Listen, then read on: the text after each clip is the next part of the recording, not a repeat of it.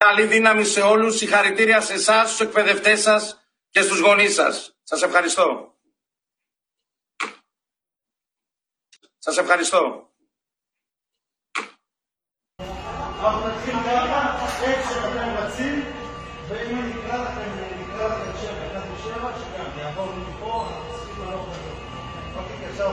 אבל שיהיה רופא אחד שם בקבוע.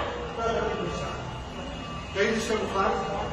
עבודה, רצים, רצים, עובדים. מעולה, שלוש, ארבע, ואקשן. עבודה, רצים, רצים, עובדים. לא, להמשיך.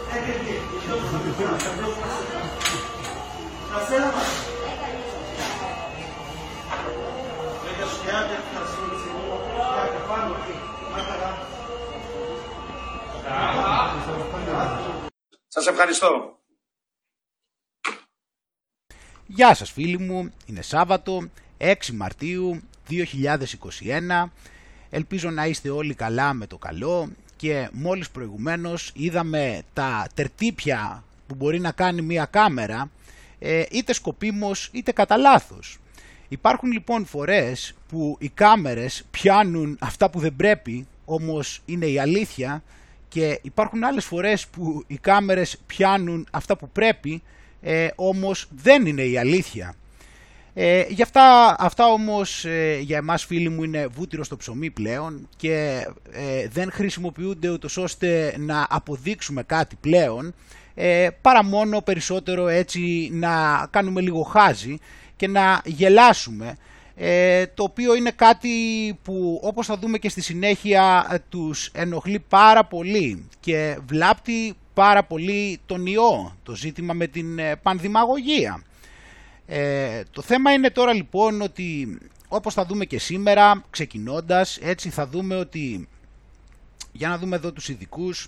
θα δούμε λοιπόν σήμερα ότι ζούμε σε ένα σύγχρονο γεφύρι της Άρτας φίλοι μου κάθε δύο εβδομάδες το χτίζουμε και μετά το πέρας των δύο εβδομάδων ξυπνάμε την επόμενη μέρα και το βρίσκουμε γκρεμισμένο και χρειάζεται μετά να το ξαναχτίσουμε. Ε, οπότε αυτό λοιπόν δεν αποτελεί κάτι νέο, έτσι δεν είναι και η πρώτη φορά που συμβαίνει αυτό, οπότε λοιπόν θα δούμε πιο συγκεκριμένα λοιπόν ποια είναι τα νέα μέτρα ούτως ώστε να προφυλαχθούμε από τον ιό και θα κάνουμε διάφορα σχόλια όπως θα δούμε και με το τι επικρατεί γενικά και εδώ πέρα θα δούμε και τον Πρωθυπουργό μας, ε, ο οποίος ε, έτσι μας δίνει σθένος για τη συνέχεια, γιατί τώρα είναι η τελική ευθεία όπως θα δούμε και θα εξηγήσουμε. Και θα ασχοληθούμε σήμερα και αρκετά ε, με τους δύο πόλους επί της ουσίας που έχουν δημιουργηθεί αυτοί οι πόλους, να το πω, τα, τα δύο βασικά ζητήματα που τους απασχολούν, που το ένα είναι το λιανεμπόριο όπως είπαμε, η αγορά όπως είπαμε στην προηγούμενη εκπομπή και το άλλο είναι τα σχολεία. Εντάξει, θα δούμε λοιπόν να προσέξουμε τι εννοούν όταν λένε άνοιγμα του λιανεμπορίου και πού έχουν σκοπό να πάει και θα δούμε πώς συνδέονται οι τελείες ξεκάθαρα. Δηλαδή τώρα αυτό το άνοιγμα που λένε θα είναι μια μετάβαση προς την κατεύθυνση που πρέπει και θα δούμε πώς έχει ήδη ετοιμαστεί. Ε, επίσης θα δούμε όπως είπαμε και κάποια πράγματα για την κατάσταση στα σχολεία και στη συνέχεια θα δούμε για τα ε, διαβατήρια εμβολίων το οποίο πρέπει να δεις εδώ πέρα ότι ε, θα, να σημειώσεις ότι η Ελλάδα λέει πιέζει την Ευρωπαϊκή Ένωση να κινηθεί πιο γρήγορα ε, και θα σου δείξω πώς ανταποκρίθηκε η Ευρωπαϊκή Ένωση. Θα δούμε μετά πώς είναι το κλίμα με την υποχρεωτικότητα των εμβολιασμών και πώς τα παπαγαλάκια και στη, και στη συνέχεια και τα γεγονότα το δημιουργούν, το κάνουν να φαίνεται και θα δούμε και αντίστοιχα και στην Αγγλία πώς έχει η κατάσταση. Και μετά θα πάμε να κάνουμε μια βόλτα στο Ισραήλ, το οποίο είναι ο πρωτοπόρος των εξελίξεων αυτή τη στιγμή σε ό,τι έχει να κάνει με την ατζέντα των εμβολιασμών και της γενικότερης υποδούλωσης που προκύπτει από εκεί. Οπότε θα παρατηρήσουμε, έχουμε πάντα τα μάτια μας κοντά στο Ισραήλ με πολύ προσοχή γιατί βλέπουμε εκεί ακριβώς τα επόμενα βήματα της ατζέντας και τις δοκιμές που κάνουν. Όπως και βλέπουμε αυτό το οποίο αναμένεται να γίνει σε όλες τις χώρες οι οποίες ε, κάνουν το εμβόλιο Pfizer διότι το έχουμε δει και πολλές φορές έτσι. Λέει ότι περίπου 40 φορές περισσότεροι ηλικιωμένοι και 260 φορές περισσότεροι νεότεροι έχουν σκοτωθεί από ό,τι θα είχε σκοτώσει ο ιός λέει στο Ισραήλ. Και θα το δούμε έτσι, θα δούμε και στην Ελλάδα. Και μετά και μετά θα το πάμε λίγο παραπέρα και θα ανέβουμε λίγο επίπεδο και θα δούμε το πώς πάει το πράγμα με τα ρομπότ. Και τι μπορούν να κάνουν τα ρομπότ και σε τι σημείο μπορούν να φτάσουν. Θα, δούμε και μια, θα πάρουμε και μια γεύση από το Τέξας, το οποίο ε, έβγαλε τις ε, υποχρεωτικές μάσκες και θα δούμε πώς είναι και στη συνέχεια θα πάρουμε κάποια μηνύματα από τα ζωάκια και δει από το αγριογούρουνο το οποίο θα το συνδέσουμε με το τι σχέση έχει και με μας και το πόσο καλά ήταν κάποτε όλα προετοιμασμένα και μετά θα κλείσουμε βλέποντας και ένα πολύ σημαντικό πρωτόγνωρο γεγονός που έχει συμβεί και είναι στα πλαίσια της όλης αυτής της κατάστασης σχετίζεται άμεσα και με όλες αυτές τις ανα, αναταράξεις που συμβαίνουν. Ε, πριν ξεκινήσουμε λοιπόν να ευχαριστήσουμε πάρα πολύ τα blog και τα site που έβαλαν το προηγούμενο βίντεο. Είναι το τρικλοποδιά.gr ο ασκητής.blogspot.com ε, το Απόρριτα TV στο YouTube βάζει τα βίντεο ε, χαλαράκαφέ.blogspot.com ο παρλαπίπας.gr οι μάσκες πέφτουν.blogspot.com thesecretrealtruth.blogspot.com Κατακλυσμός Νόε, το κανάλι στο YouTube Αρχάγγελος Μιχαήλο Ταξιάρχη στο group Σκεφτόμαστε ελληνικά.blogspot.com Εγάλεο, η μοναδική πόλη που αρχίζει από το α και τελειώνει σε ω. Τα έγκαιτος blog.wordpress.com cookfamily.blogspot.com Global Hellenic Resistance του Zionists, Masons and Satanists ε, η σελίδα στο facebook ε, ανατροπή τώρα.blogspot.com διόντοτος pavlak pavlat.blogspot.com ε, η σελίδα στο facebook καιρό γνώθη ε, newsgreece.gr Παναγία Ιεροσολυμίτισσα.blogspot.com λουτράκιοδησέας.blogspot.com ε, το group Hellas Liberation Organization ταχυδρόμος.gr ε, το επεισόδιο λεγόταν κιόλας παίκτες υπνοτισμένοι σε μια παρτίδα ακέρδιστη ε, και εργαζόμενοι demos.blogspot.com Σας ευχαριστώ πάρα πολύ όλους που βάλατε το βίντεο και βοηθήσατε να προωθηθεί η αλήθεια αυτούς τους χαλεπούς καιρούς τους περίεργους ε, στους οποίους η αλήθεια έχει φτάσει να... και η απλή, η απλή λογική και η πολύ απλή αλήθεια έχει φτάσει να γίνεται έτσι μια πράξη επαναστατική τη σήμερον ημέρα και να είστε όλοι καλά όπως σας ευχαριστώ πάρα πολύ και όλους φίλοι μου για τη στήριξή σας και να με συγχωρούν και όποια blog και site τυχόν έβαλαν το βίντεο και δεν μπόρεσα να το βρω. Να είστε όλοι καλά. Οπότε λοιπόν πάμε να δούμε τώρα τι έχουμε για να καταλάβουμε πώς είναι τα δεδομένα και πώς έχουν διαμορφωθεί καταρχήν για εμάς ε, σε αυτόν τον ε, απαράμιλο αγώνα με τον ιό.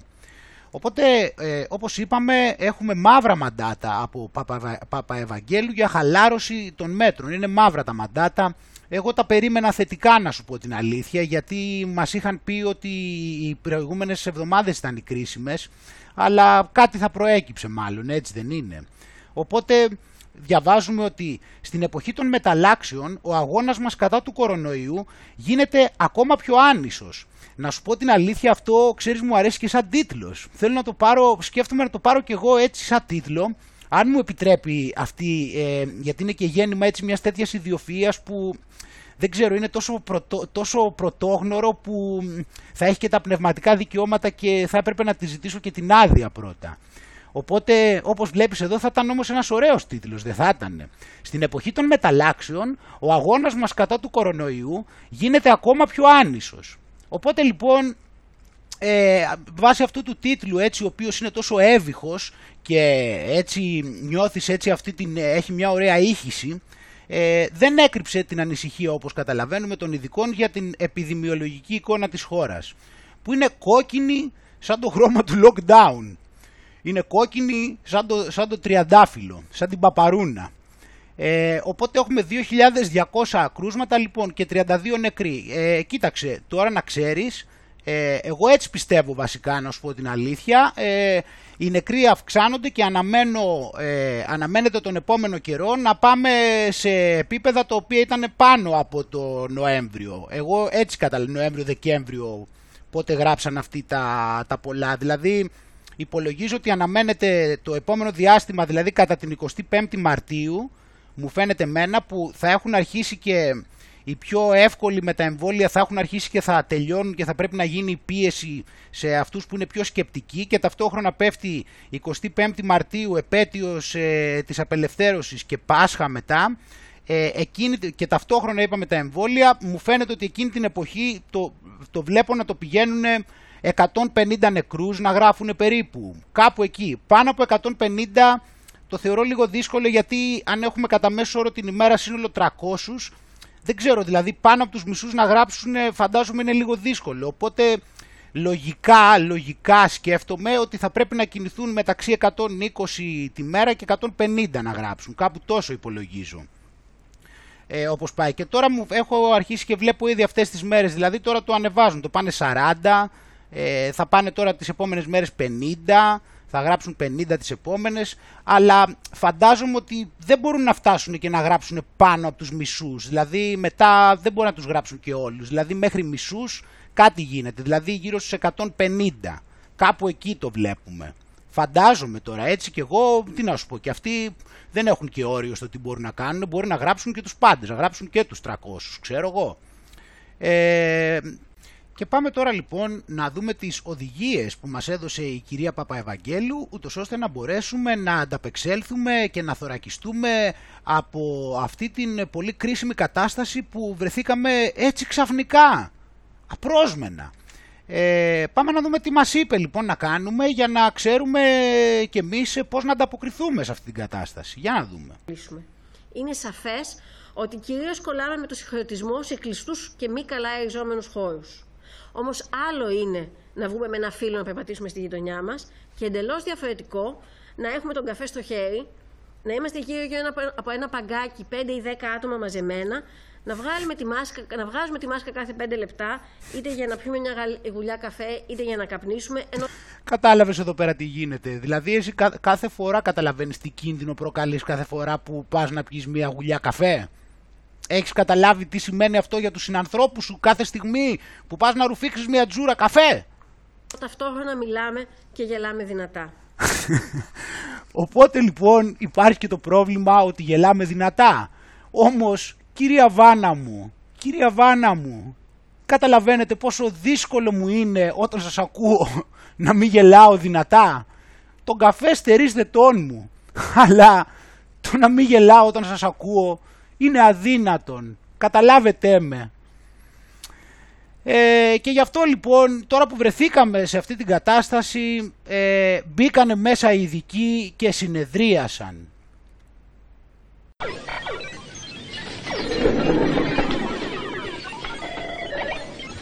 Λοιπόν κύριοι, αρχίζουμε. Παρακαλώ, φέρτε τα χαρτιά.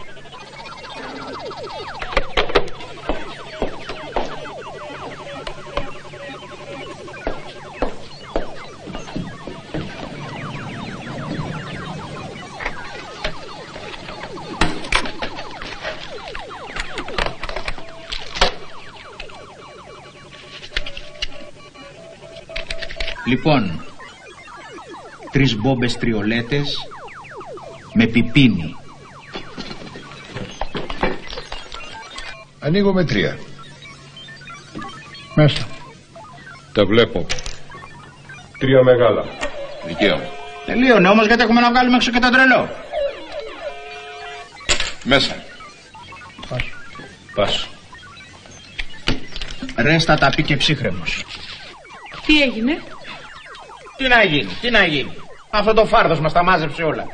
Ορίστε, έχω φουλ του άσου με ριγάδες και μου βγαίνει με καρέ του έξι. Στο πιπίνι. Και αφού λοιπόν συνεδρίασαν, ε, ήρθαν να μας ε, ενημερώσουν μέσω της αστυνομίας παρακαλώ, παρακαλώ, ε, γιατί αυτό, πρέπει, αυτό είναι για να επηρεάσει ψυχολογικά στην εφαρμογή των μέτρων. Αυτός είναι ο λόγος, έτσι, βάζει εδώ τη στολή, ούτως ώστε να σε τρομάξει, γιατί, σου, γιατί έχουμε πει ότι τον έχουν χάσει τον έλεγχο και το έχουν παραδεχτεί και οι ίδιοι και το ξέρει όποιος κυκλοφορεί στους δρόμους. Έχουν χάσει λοιπόν τον έλεγχο και επειδή τον έχουν χάσει με τις εξόδους αρχίζουν αυτά τα κόλπα με τα 2 χιλιόμετρα και με τα SMS και μας δείχνουν εδώ πέρα την αστυνομία να εξηγεί τι πρέπει να γίνει. Εντάξει, πάμε να δούμε εδώ πέρα λοιπόν ε, κάποιες ε, διευκρινήσεις που ευτυχώς που υπάρχει και η δημοσιογραφία αυτή η ε, ε, αυτή η αντικειμενική δημοσιογραφία όπως ξέρουμε του κυρίου Παπαδάκη ούτως ώστε να μπορέσει να ενημερώσει τους πολίτες ε, για το πώς θα μπορεί να είναι καλοί πολίτες και να προσέξουν να προστατεύσουν τους συνανθρώπους τους από τον ιό τηρώντας τα μέτρα των αυθεντιών αυτών των ανθρώπων, των επιστημόνων οι οποίοι γνωρίζουν ποιες είναι οι σωστοί, οι σωστοί τρόποι, ούτως ώστε να μπορέσουμε να ανταπεξέλθουμε σε αυτή την κρίσιμη στιγμή. Στιγμή, μια στιγμούλα είναι, είναι μόνο για τώρα που έχουμε περιέλθει. Πάμε να βάλουμε λίγο εδώ να δούμε λοιπόν κάποιες διευκρινήσεις. Και αν είσαστε από ελληνική περιφέρεια θα το γνωρίζετε αυτό που σας λέω γιατί έχουμε πολλά μηνύματα. Λέει ο άλλος, η τράπεζα από το Δήμο που μένω απέχει 2 χιλιόμετρα, 3 χιλιόμετρα, 4 χιλιόμετρα στο γειτονικό Δήμο Εάν είναι να πάω στην έδρα του νομού πρέπει να κάνω 30 χιλιόμετρα. Γιατί η Ελλάδα δεν είναι μόνο Αθήνα. Αυτός μπορεί να μετακινηθεί, όχι. Πρέπει να μετρήσει τα 2 χιλιόμετρα αν βγει από το Δήμο του. Εάν είναι εκτός Δήμου, είναι τα 2 χιλιόμετρα. Και προφανώς εδώ πέρα έχει πει αυτή η ρύθμιση έτσι ώστε να καλύψει ε, τα άτομα τα οποία μένουν, διαμένουν στα όρια ε, δύο Δήμων. Πάντως... Α, στα όρια δύο δήμων. Δηλαδή, άμα μένεις στο όριο λοιπόν δύο δήμων, ε, μπορείς να... Τι γίνεται, πρέπει και στους δύο δήμους να πηγαίνεις δύο χιλιόμετρα ή πρέπει και στου... μπορείς και στους δύο δήμους να κινείσαι ελεύθερα. Το βάζω αυτό μοναχά λιγάκι για να πάρουμε μια γεύση αν δεν το έχεις δει, για να δεις ότι όλο αυτό το πράγμα είναι κάτι το οποίο εκτός του ότι δεν έχουν τη δυναμική να το εφαρμόσουν, είναι κάτι το οποίο δεν, δεν υπάρχει δηλαδή κάποιος τρόπος όχι να μετρηθεί, ούτε να εξηγηθεί, ούτε να δικαιολογηθεί, ούτε τίποτα. Είναι όλο μία παπάντζα για να αγχώσουν τον κόσμο. Ε, είσαστε κατηγορηματικός ότι δεν ισχύουν οι χιλιομετρικές αποστάσεις εντός, του Δήμου. Έτσι. Έτσι, έτσι ακριβώς. Είναι 8, είναι 10, είναι 15 χιλιόμετρα. Μπορεί κάποιος να, να μετακινηθεί ελεύθερα εντός των ορίων του Δήμου του. Μάλιστα. Να μετακινηθεί ελεύθερα, αλλά να μετακινηθεί ελεύθερα πάλι πώς, αφού έχουμε όμως lockdown. Δηλαδή στο Δήμο μέσα, τι, δε, στο Δήμο μέσα δεν μεταδίδεται ο ιός. Δηλαδή τι πάει να πει να μετακινηθεί ελεύθερα; Αφού είναι, αφού έχει, πώς το λένε, αφού είναι ο ιός. Πρόσεξε γιατί στο τονίζω, γιατί όλο το κόλπο είναι με τα δύο χιλιόμετρα για να περιορίσει τους ανθρώπους. ό,τι και να δούμε εδώ πέρα, ό,τι και να πούμε, είναι καθαρά μία μέθοδος για να μην βγαίνουν οι άνθρωποι από το σπίτι και να μην απομακρύνονται από το σπίτι τους κυρίως. Ακόμα και αν βγουν, σου λέει βγες. Πάμε να συνεχίσουμε. Πάμε τώρα ε, στην μετακίνηση για άθληση. Κοίτα, κοίτα τώρα, είναι κοίτα. Είναι απεριόριστη δυνατότητα με τα πόδια να πάω βόλτα το σκύλο μου. Είναι απεριόριστη δυνατότητα να αθληθώ με το ποδήλατό μου, γιατί ποδήλατο επιτρέπεται να, χρησιμοποιήσω. Ή να τρέξω. Και πάντα, το επαναλαμβάνω με την επιφύλαξη, να έχουμε μπροστά μας την ε, γραπτή απόφαση. Έτσι φαίνεται. Από τις ανακοινώσεις εχθές αυτό ε, βγάζουμε σαν συμπέρασμα ότι με τα πόδια, εάν αντέχουμε κύριε Παπαδάκη από την Αγία Παρασκευή να φτάσουμε στην Κλειφάδα, και στο Σούνιο μπορούμε να πάμε. Μάλιστα. Αυτό όμως μένει να αποδειχτεί ότι δεν έχουμε... Άρα λοιπόν συμπεραίνουμε, έτσι όπως καταλαβαίνεις, συμπεραίνουμε ότι όταν μετακινείσαι με τα πόδια, όπου και να πας, ο ιός δεν κολλάει. Έτσι, ενώ άμα πας και μπεις στο αμάξι και κλείσει τα παράθυρα, ο ιός κολλάει. Έτσι. Οπότε εύκολα συμπεραίνει ένας πόσο πιο απλά να το συμπεράνει ότι καθαρά αυτό γίνεται για να περιορίσει τους ανθρώπους να μην βγαίνουν μακριά από το σπίτι τους. Πάμε να δούμε και λίγο άλλο ένα στιγμιότυπο. Αυτό πρέπει όλοι να, να αντιληφθούμε τη σοβαρότητα της κατάστασης. Γιατί οι έλεγχοι δεν πρέπει να γίνονται μόνο σε κεντρικούς Εδώ δρόμους. να πούμε ότι όταν λέμε εντός Δήμου, επειδή με ε, τους καποδιστριακούς Δήμους υπάρχει ας πούμε Παπάγου Χολαργός. Ό,τι ισχύει για Παπάγου ισχύει και Χολαργός είναι Όποιος το δει αυτό το πράγμα τώρα πραγματικά σοβαρά θα καταλάβει ότι δεν υπάρχει αυτό. Δηλαδή, δεν, δηλαδή ένας ελάχιστα σοβαρός δεν μπορεί να βάλει τέτοια μέτρα. Δη- Γιατί δεν υπάρχουν αυτά τα πράγματα. Να, δεν υπάρχει αυτό να ενιαίος Δήμος. γίνει. Υπάρχει, ισχύει η μετακίνηση εντός και αυτών των δύο διαμερισμάτων του Δήμου. Έτσι ακριβώς μένει να, να, να μας επαληθεύσει και η, η απόφαση κύριε Παπαδάκη. Το βλέπετε, άρα θέλει διευκρινήσεις. Ακόμα ναι, θέλει Θέλει Άρα μπορεί μέσα. Και πώς θα μετράτε τώρα, Εγώ θα κάνω και λιγάκι χιούμορ γιατί είναι και τσικνοπέμπτη τώρα. Πώς θα μετράτε εσείς ότι είναι 2 χιλιόμετρα, κύριε Χρονοπουλέ μου; Πώς θα μετράει, ε; Κατα- Για δες εδώ πέρα Πώς; να πω άλλο Γιατί ερώτημα. Στο αυτοκίνητο, εγώ έχω το κοντέρ. Λέει τώρα, μας το έλεγε ο κύριος Κουτέλης, ο καθηγητής προηγουμένως. Και λέει, είναι σε ευθεία γραμμή ή με τις διακλαδώσεις; Των δρόμων. Τώρα, αν πείτε αειδίε, λε πρωί-πρωί. Δεν λέω. Θα το δείτε μπροστά σας. Δεν υπάρχει το δούλεμα. Δεν υπάρχει αυτό το δούλεμα. Δεν υπάρχει. Οπότε λοιπόν φίλοι μου, όπως καταλαβαίνετε, είναι απλή η λύση για να μην μπλέκουμε. Πηγαίνεις σε ένα pet shop. Πηγαίνεις στο τμήμα μεταλλουριά και ζητάς ένα λουρί 2 χιλιόμετρων. Παίρνεις αυτό το λουρί και βάζεις τη μία άκρη στο λαιμό σου φυσικά και την άλλη άκρη τη δένεις στο πόμολο της πόρτας σου και μπορείς να είσαι σίγουρος ότι θα είμαστε από, τη δική σου, θα, από την πλευρά σου δεν θα διακινδυνεύεις ούτε εσύ ούτε οι συνάνθρωποι σου από τον ιό και δεν θα χρειάζεται να μπαίνεις σε τέτοιους προβληματισμούς όπως εδώ ο κύριος Παπαδάκης. Οπότε φίλοι μου νομίζω ενημερωθήκαμε για το τι πρέπει να κάνουμε. Ε, να δούμε τώρα όμως λιγάκι εδώ πέρα επιτέλους με όλη αυτή την κατάσταση. Ε, να δούμε λίγο εδώ πέρα τι γίνεται εδώ και στην Ευρώπη. Οι άνθρωποι, α, ε, οι άνθρωποι πώς το λένε, ε, κινητοποιούνται. Κινητοποιούνται φίλοι μου. Ε, στην Ελλάδα όπως είπαμε έχουν χάσει το παιχνίδι, έτσι, έχουν χάσει το παιχνίδι με τον κόσμο από ό,τι φαίνεται και την- το έχουν χάσει και αλλού και γι' αυτό είδαμε αυτήν εδώ πέρα την απόλυτη, την, την, την, την απόλυτη γελιοποίηση. Αυτό το βίντεο εκεί, 12 λεπτά, είναι δηλαδή πρέπει, δηλαδή ντρέπομαι για λογαριασμό των ανθρώπων που παίρνουν αυτό το πράγμα εκεί πέρα, αυτή την κατάσταση και θεωρούν ότι αυτά τα μέτρα έχουν κάποιο νόημα. Δεν ξέρω τι άλλο να πω, δηλαδή τι άλλο πρέπει να δούμε. Ε, πώς το λένε, τέλος πάντων, οπότε εδώ πέρα τώρα όπως ε, βλέπουμε, εδώ πέρα θέλω να, να δούμε τι θα γίνει με αυτήν την κατάσταση επιτέλους. Δηλαδή θα ανέχεται ο άνθρωπος και το λουρί με τα 2 χιλιόμετρα πια. Θα βάλει και 2 χιλιόμετρα λουρί. Και να μην ξεχάσει κιόλας εκεί, δηλαδή να πάει και στο, στο pet shop να, να, να ζητήσει και ένα φήμοτρο να το βάζει πάνω από τη μάσκα.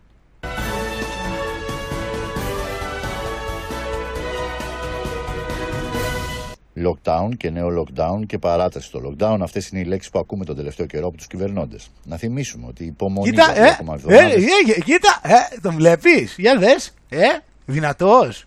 Ζήτησε πάλι ο Κυριάκος Μητσοτάκης. Ανατακτά διαστήματα από την αρχή της πανδημίας ακούμε συμβουλές Ε. και προτροπές των ειδικών για πειθαρχία για τις Κοίτα επόμενες ύφος, δύο κρίσιμες Κοίτα, κοίτα ύφος.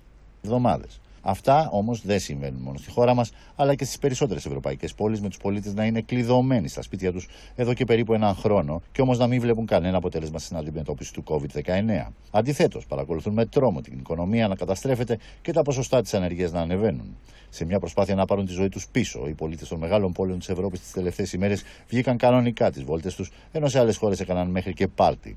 Στο Pro News GR προβάλαμε εικόνες από τη βόλτα που έκαναν οι Αθηναίοι το περασμένο Σαββατοκύριακο, εκμεταλλευόμενοι τον καλό καιρό. Ενώ παρόμοιες εικόνες είδαμε και τη Δευτέρα στη Θεσσαλονίκη. Με τη θερμοκρασία περίπου στους 15 βαθμούς Κελσίου, αρκετοί Θεσσαλονίκη βγήκαν να κάνουν την απογευματινή τους βόλτα, κάτι που βέβαια εξόργησε τα φιλοκυβερνητικά μέσα μαζικής ενημέρωσης που έστησαν τα γνώριμα πια ρεπορτάζ περί συνοστισμών, ακόμα και αν η πόλη της Μακεδονίας δεν βρίσκεται σε ολικό lockdown. Παρόμοιες εικόνες είδαμε και στη Λομβαρδία της Ιταλίας, εκεί που κάτοικοι βγήκαν να απολαύσουν τον καλό καιρό. Την ίδια ώρα, στο Βέλγιο, το οποίο έχει το πιο σκληρό lockdown lockdown και όμως θεωρείται βάσει στατιστικών η χώρα με τους περισσότερους θανάτους ανά εκατομμύριο πληθυσμού. Και η Γαλλία, που και αυτή έχει παρόμοια μέτρα με την Ελλάδα, δεν έχει καταφέρει να περιορίσει τον κορονοϊό. Αλλά και στο Άμστερνταμ οι πολίτες αποφάσισαν να πάρουν τη ζωή τους πίσω. Βγήκαν στο πάρκο και έδειξαν πως οι νέοι απαιτούν την καθημερινότητά τους, πίνοντας αλκοόλ, χορεύοντας και διασκεδάζοντας. Να τονίσουμε πως η Ολλανδία εδώ και λίγους μήνες βρίσκεται σε σκληρό lockdown, με δικαστήριο να αποφασίζει πως η απαγόρευση κυκλοφορίας είναι παράνομη, όμως η κυβέρνηση συνεχίζει κανονικά να επιβάλλει τα μέτρα.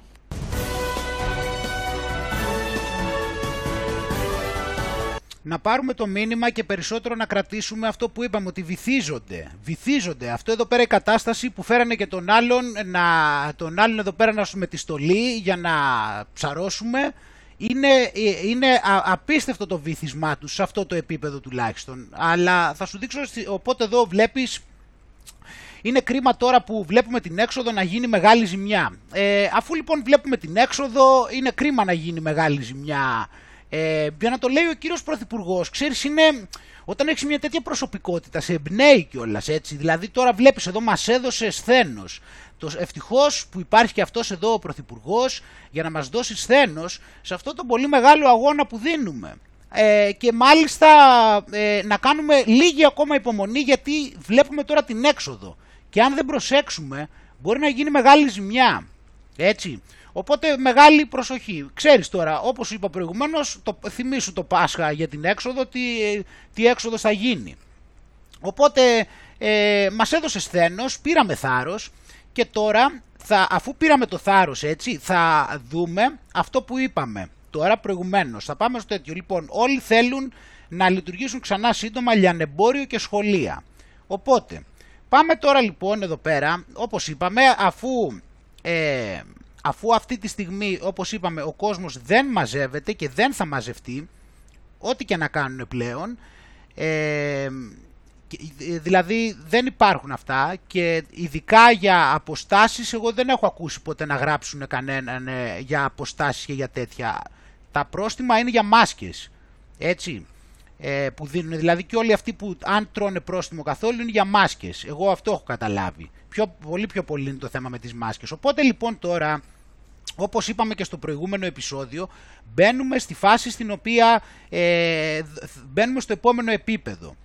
Και το επόμενο, το, το επόμενο επίπεδο αυτής της φάσης, έτσι, γιατί υπάρχουν ε, υπερεπίπεδα και υποεπίπεδα. Στη φάση που είμαστε τώρα λοιπόν, ε, ασχολούνται με το πώς θα, πώς θα φέρουν το λιανεμπόριο να λειτουργεί έμεσα και να, και να καταστραφεί τελείως, ε, αλλά λίγο πιο σιγά, έτσι. Και το κυριότερο όμως είναι να αλλάξουν τον τρόπο που λειτουργεί. Ε, και, ο δεύτερο, και ο δεύτερος άξονας που κινούνται ε, είναι το άνοιγμα των σχολείων αυτή τη στιγμή. Μιλούν, δηλαδή αυτά είναι τα, αυτά που όπως είδες ε, ασχολείται εδώ και ο Πρωθυπουργός. Πάμε να δούμε λιγάκι λοιπόν τώρα για το λιανεμπόριο να δούμε ε, ποια είναι η επόμενη μέρα. Καταρχάς ποια είναι η επόμενη και ποια είναι η μεθεπόμενη. Οπότε λοιπόν λέει με SMS με συγκεκριμένο χρονικό όριο και μία φορά τη μέρα. Εντάξει. Ε, οπότε θα είναι η ζωή αλλιώς μετά το lockdown. Εντάξει, θα είναι διαφορετικά όταν το λιανεμπόριο ανοίξει. Όπως σου είπα λοιπόν πριν, έτσι, το, όλα αυτά το να ανοίξουν και να κάνουν είναι επειδή είναι μελετημένο για να πάμε να επιστρέψουμε σε μια διαφορετική κανονικότητα όπως την έχουν αυτοί στο μυαλό τους. Δηλαδή γίνεται πάντα αυτό, δηλαδή το στερούν το, το στερούν, κάνουν και την παύση, ούτως ώστε μετά και να τους παρακαλέσεις, αλλά και να το φέρουν με τον τρόπο που αυτοί θέλουν. Κατερίνα, μπορεί να βρισκόμαστε αυτές τις μέρες στην κορύφωση του τρίτου κύματος του κορονοϊού με πολύ σοβαρά προβλήματα. Παρ' όλα αυτά, όμως, η κυβέρνηση, όπως έχουμε αποκαλύψει εδώ και μέρες στο ΜΕΓΑ, σχεδιάζει το πώς θα είναι η ζωή μας όταν ανοίξουμε. Σε δύο, σε τρεις εβδομάδες θα το δούμε αυτό στην πορεία. αλλά θα, αλλά θα λειτουργούμε πολύ διαφορετικά. Mm. Θα είναι όλα διαφορετικά. Έτσι, πολύ διαφορετικά αυτό. Έτσι. Πάμε να δούμε αυτό που ξέρουμε ξέρουμε σήμερα και μπορούμε να αποκαλύψουμε πώς θα ψωνίζουμε, λοιπόν, Κατερίνα. Εδώ βλέπουμε ότι θα ψωνίζουμε πια μόνο σε απόσταση 2 χιλιόμετρων από το σπίτι μας ή αν είμαστε μέσα στο Δήμο. Το παράδειγμα που δίνουμε εδώ του Αγίου Δημητρίου είναι ενδεικτικό, γιατί κάπου εδώ αριστερά μας θα μπορούμε να δούμε ότι είναι το μεγάλο εμπορικό. Είναι το μόλ. Έχει ένα στον Άγιο Δημήτριο. Αυτό σημαίνει ότι αν ένας κάτοικος που βρίσκεται σε διαφορετική απόσταση από τον κύκλο που βλέπουμε εδώ, που είναι τα 2 χιλιόμετρα, και θέλει να, ψωνίσει εκεί, δεν θα μπορεί να πάει. Αυτό δεν το έχουμε ξανασυναντήσει. Θα το δούμε Έτσι. για πρώτη φορά μόλις ανοίξουν τα καταστήματα σε λίγε. Οπότε εντάξει, είπαμε, ξέρεις, εσύ είσαι εδώ πέρα στη μέση και ξέρεις ότι όταν θα, έχεις, όταν θα, φο- όταν θα βγαίνεις από το σπίτι θα έχεις φορεμένο το λουρί. Μην ξεχαστείς και πας λίγο παραπέρα και κινδυνεύσει ο κόσμος από τον ιό εξαιτία σου. Ε, ούτε και εσύ να κινδυνεύσεις τώρα να, να, χα- να σε χάσουμε έτσι εκεί πέρα νέο και έξυπνο παιδί με το λουρί στο λαιμό. Ε, οπότε, πώς το λένε, ε, έχουμε εδώ πέρα τα νέα μέτρα. Εδώ λοιπόν αυτό ε, γίνεται για να καταστραφεί, όπως, να καταστραφεί φυσικά η οικονομία, έτσι δεν το καταλαβαίνουμε αυτό. Εκτός του γεγονότος ότι ε, κάνουν στην ουσία έναν, ε, έναν εγκλισμό λίγο μεγαλύτερο στους ανθρώπους, δηλαδή εντάξει άμα δεν μπορούμε να τους μαζέψουμε από το να βγουν από το σπίτι, ε, εντάξει ας πάνε και λίγο πιο πέρα, δεν πειράζει, ας πάνε και να πετάξουν τα σκουπίδια και να τους το επιτρέψουμε. Ε, οπότε εδώ πέρα λοιπόν αυτό εκτός από τον ε, εγκλισμό καταστρέφει και την οικονομία φυσικά γιατί πάλι θα, δεν θα μπορείς υποτίθεται να πηγαίνεις μακρύτερα. Αυτό είναι το πρώτο. Και το δεύτερο είναι ότι το σχέδιο είναι για να πάμε πού; Να πάμε στο ηλεκτρονικό εμπόριο, έτσι. Το επόμενο στάδιο δηλαδή είναι το ηλεκτρονικό εμπόριο. Αυτά εδώ πέρα γίνονται για να, καταστραφεί, να καταστραφούν τα καταστήματα και η οικονομία για να μπορέσουμε να περάσουμε στο επόμενο επίπεδο. Οπότε ε, έχοντας αυτά τώρα εδώ πέρα και βλέποντας ε, βλέπουμε λοιπόν το πώς είναι έτοιμη η επόμενη μέρα. Οπότε λοιπόν η, το Amazon το Amazon είναι η, με διαφορά η μεγαλύτερη εταιρεία στον κόσμο στο ηλεκτρονικό εμπόριο έτσι και ε, έχει ανοιχθεί και σε άλλα δηλαδή βγάζει και ταινίες και θα δεις και μετά και τι άλλο βγάζει. Ε, οπότε η Amazon ε, έχοντας, κα- είναι still Bill Gates εδώ, Jeff Bezos, είναι μία ακόμα μαριονέτα, έτσι, μα- ε, με έλεγχο μυαλού, αυτιστικός, ξέρεις, τα γνωστά, τηλεκατευθυνόμενος από τα αφεντικά και ούτω καθεξής, ε, ο οποίος, ξέρεις, είναι μπροστάρης και καλά ότι είναι, ότι είναι επιχειρηματίας ε, και ότι είναι φιλόδοξος, ξέρεις, και ότι έφτιαξε το Amazon στο, ξέρεις, εκεί στην αποθήκη του. Αυτά, ξέρεις, τις ιστορίες με τον Bill Gates, τα ίδια. Ε, οπότε λοιπόν ε, η Amazon έχει, θα κάνει τι καταρχάς, θα ε, φτιάξει τα, ε, στην Ελλάδα, έχει δηλαδή, επειδή είναι πολύ εντυπωσιασμένη από το κλίμα στην Ελλάδα, θα φτιάξει λοιπόν, έχει ανοίξει ήδη, ε, πώς το λένε, μία, ε, πώς το λένε, cloud. Οπότε δεν έχει μόνο η Microsoft Cloud, έχει και η Amazon Cloud στην Ελλάδα. Έτσι. Και έτσι έχει λοιπόν και τώρα θα προσθέσει ε, και νέες, ε, πόσο, θα κάνει expansion, δηλαδή θα ε, προχωρήσει στην Ελλάδα, θα, θα ανοιχτεί περισσότερο και θα κάνει μεγαλύτερες επενδύσεις και θα φτιάξει μεγαλύτερο, θα ε, προχωρήσει αυτό το Amazon Web Services, δηλαδή το cloud. Εντάξει ε, και είναι πολύ χαρούμενοι, για- είναι πολύ ικανοποιημένοι από το, το, το πόσο καλά λειτουργεί, ε, το, κλ- ε, λειτουργεί στην Ελλάδα οι entrepreneurs, ε, οι επιχειρηματίες, έτσι όλη αυτή η ανάπτυξη. Ε, υπάρχει ένα τρομερό κλίμα λέει στην Ελλάδα. Εντάξει. Ε, οπότε αναφέρει εδώ διάφορα πράγματα έτσι για τις καινοτόμες λύσεις που θα δώσουν και το πώς ε, υπάρχει θετικό κλίμα για αυτούς ε, και όλα αυτά τα οποία είναι αναμενόμενα έτσι. Ε, και μιλάει εδώ έτσι ότι το Amazon Web Services είναι μια πλατφόρμα cloud, σύννεφο αυτό, πώς είναι και η Microsoft. Οπότε βλέπεις στην Ελλάδα πώς την έχουν στριμώξει τα καλύτερα παιδιά και στην Ελλάδα τα καλύτερα παιδιά την έχουν πάνω πάνω και στα όπα όπα. Οπότε και την έχουν στα όπα όπα οι κορυφαίες παγκοσμιοποιητικές εταιρείες. Είδαμε δηλαδή τη, τη Pfizer στη Θεσσαλονίκη, τη Microsoft είπαμε το Cloud, να τώρα εδώ πέρα η Amazon και επίσης η Amazon το οποίο ισχύει παγκόσμια όπως είπαμε θα έχει τον έλεγχο σε μεγάλο βαθμό, θα έχει έλεγχο της εφοδιαστικής αλυσίδας. Αυτή είναι η- ο ρόλος που έχουν βάλει την Amazon να παίξει στη νέα παγκόσμια τάξη. Οκ. Θα ελέγχει την εφοδιαστική αλυσίδα. Γι' αυτό και έχει όλες τις ε, προ, προχωρημένες τεχνολογίες. Όλοι οι υπόλοιποι θα βγουν έξω. Έτσι. Ε, και θα το δούμε αυτό. Οπότε λοιπόν να ξέρεις το, το εμπόριο, δηλαδή ο σκοπός είναι να φτάσει να γίνεται να είναι ηλεκτρονικό μόναχα. Έτσι θα παραγγέλνεις από το ίντερνετ ε, και μάλιστα στο Παγκόσμιο Οικονομικό Φόρουμ λέει κιόλας ότι θα τα δανείζεσαι κιόλας επί της ουσίας. Ε, δεν θα χρειάζεται, δηλαδή επειδή για να μην ξοδεύουμε και για να μην σπαταλάμε, επειδή το κάθε τι που έχουμε δεν το χρησιμοποιούμε συνέχεια, θα είναι κοινόκτητα. Οπότε ό,τι χρειαζόμαστε θα το παραγγέλνουμε και θα είναι δανεικό. Αφού φυσικά θα είναι σίγουρο ότι εμείς είμαστε καλοί απέναντι στο μεγάλο αδελφό. Δεν μπορεί να σου δανείσει ο μεγάλος αδελφός ότι να είναι, άμα δεν είσαι καλό παιδί, δεν σε εμπιστεύεται, πώς θα σου δανείζει. Πρέπει να είσαι ήσυχος. Ε, οπότε κρατάμε αυτά. Επίσης για την Amazon λοιπόν να, να, είναι, είναι ε, εντάξει, δηλαδή μπορούμε να πούμε πάρα πολλά για την Amazon, εντάξει. Παίρνουμε μια γεύση όμως εδώ. Οπότε φτιάχνει, έχει, ε, φτιάχνει ένα 3D, ε, θα, δίνει ε, gift cards, δωροκάρτες, σε όποιον ε, του, του κάνουν 3D σκανάρισμα στο σώμα του, η Amazon. Οπότε σου λέει κάνει μια έρευνα, λέει, όπου κάνει 3D scan σε, στα σώματα των ανθρώπων και τους δίνει 25 δολάρια δωροκάρτα, έτσι. Ε, και κάνει αυτή την έρευνα, εδώ πέρα βρήκανε τη διαφήμιση και πρέπει ε, έπρεπε να, να υπογράψεις κιόλας ένα non-disclosure agreement, ε, τέτοιο πώς λέγεται, ε, ότι θα, δεν θα αποκαλύψουν, εν πάση περιπτώσει, το τι συνέβη στην έρευνα.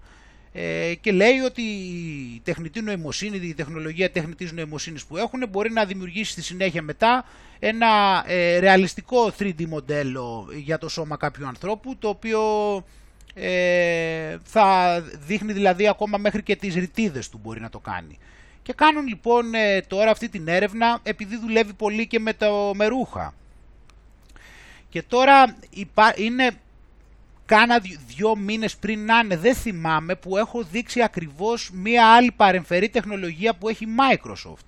Αλλά εδώ δεν είναι για να επαναλαμβανόμαστε, γιατί έχουμε τόσο πολλά ωραία πράγματα να δείχνουμε. Βλέπουμε εδώ λοιπόν τη διαφήμιση, εντάξει. Ε, δεν εξηγεί βέβαια τι ακριβώς είναι, το εξηγεί μέσα. Λέει θα πάρεις 25 δολάρια, άμα και αυτή θα πάρει έρευνα 30 λεπτά. Και λέει εδώ πάτα μέσα για να μάθεις παραπάνω. Ούτε καν βλέπεις δεν το εξηγεί καν και δείχνει αυτή την cool διαφήμιση. Οπότε ε, το θέμα είναι ότι αυτό είναι πάλι φυσικά έχει να κάνει με προσωπικά δεδομένα ε, και χρησιμοποιούν εδώ πέρα λέει τις, ε, πώς το λένε, τις διαφημίσεις.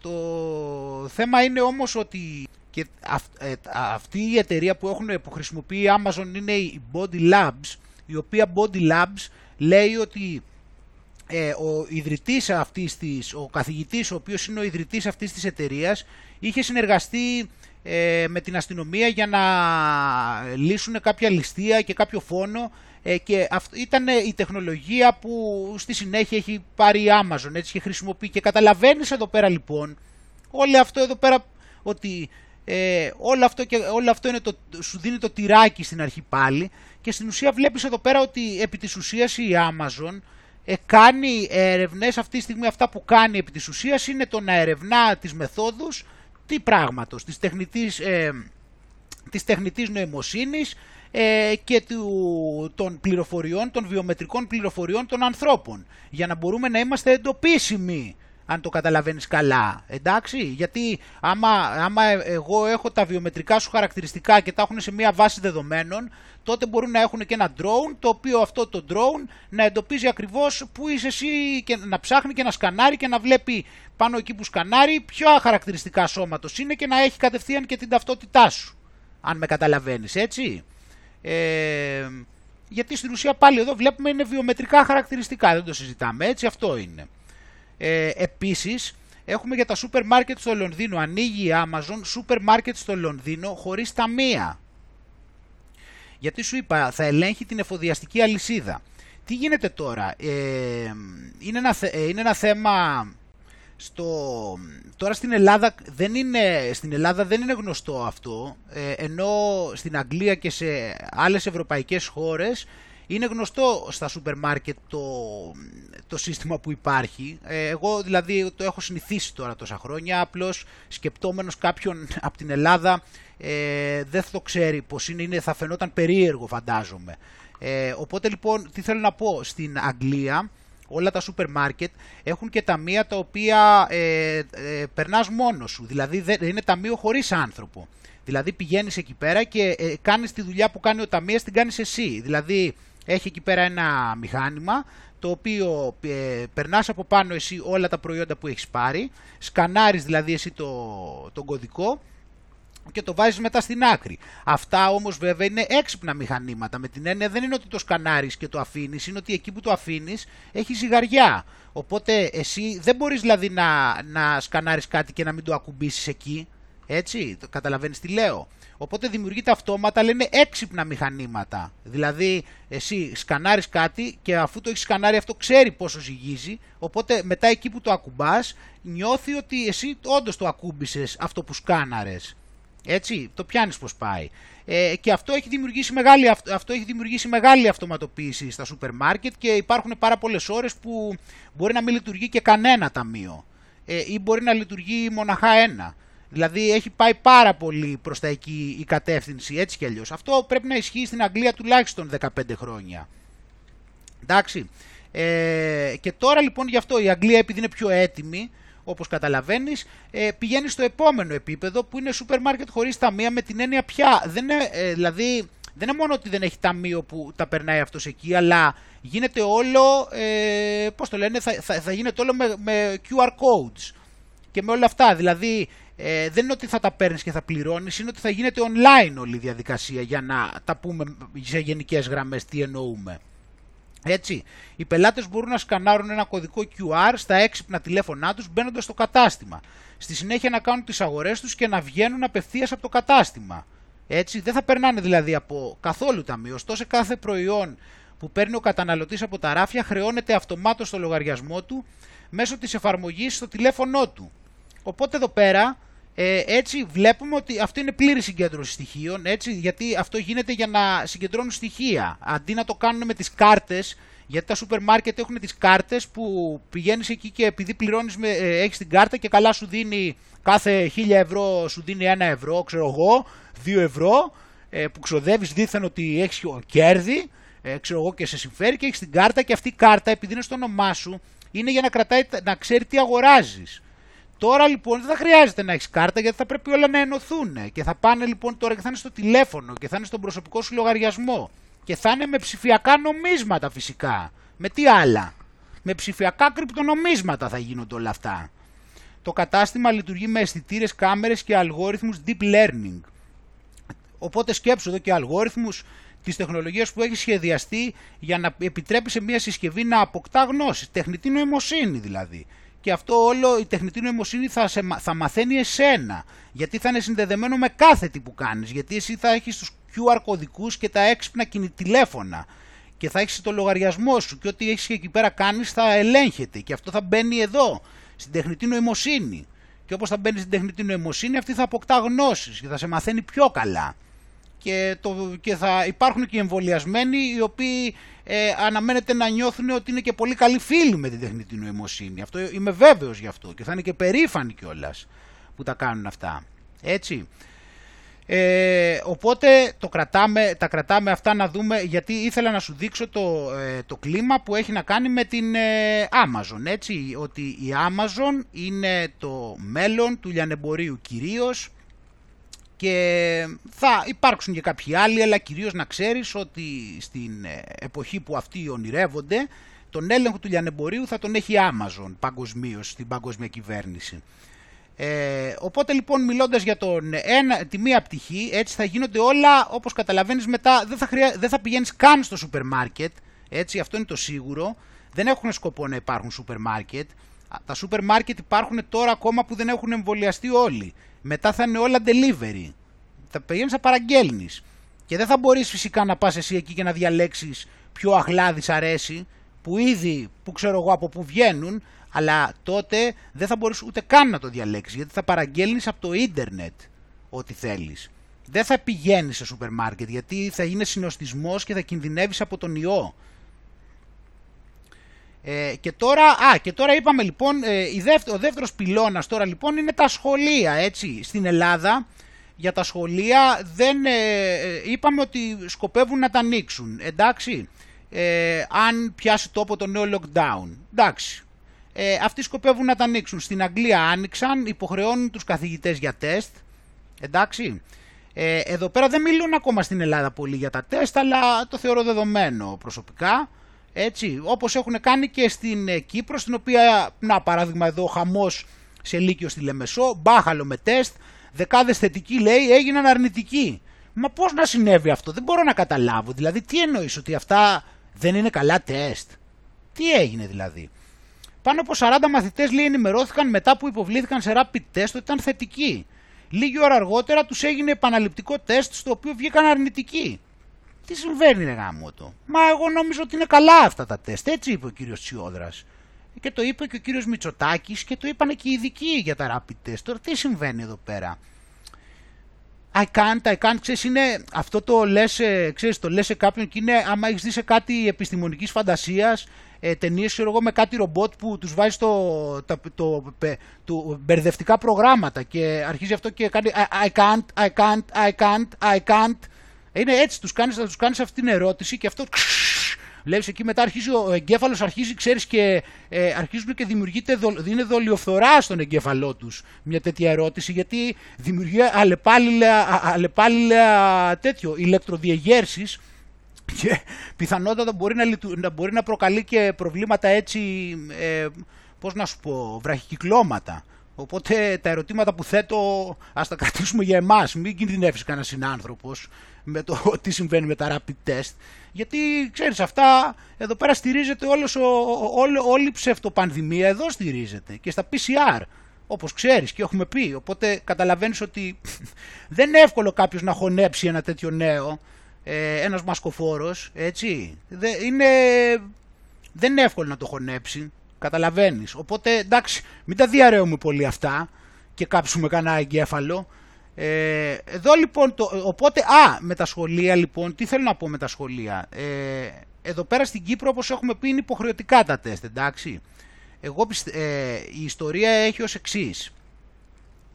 Ο σκοπός είναι η τηλεκπαίδευση, δεν είναι τα σχολεία, εντάξει. Αλλά θα, ε, θα ξεκινήσει επίσημα απλήρωση τηλεκπαίδευση όταν όλα τα παιδιά εμβολιαστούν.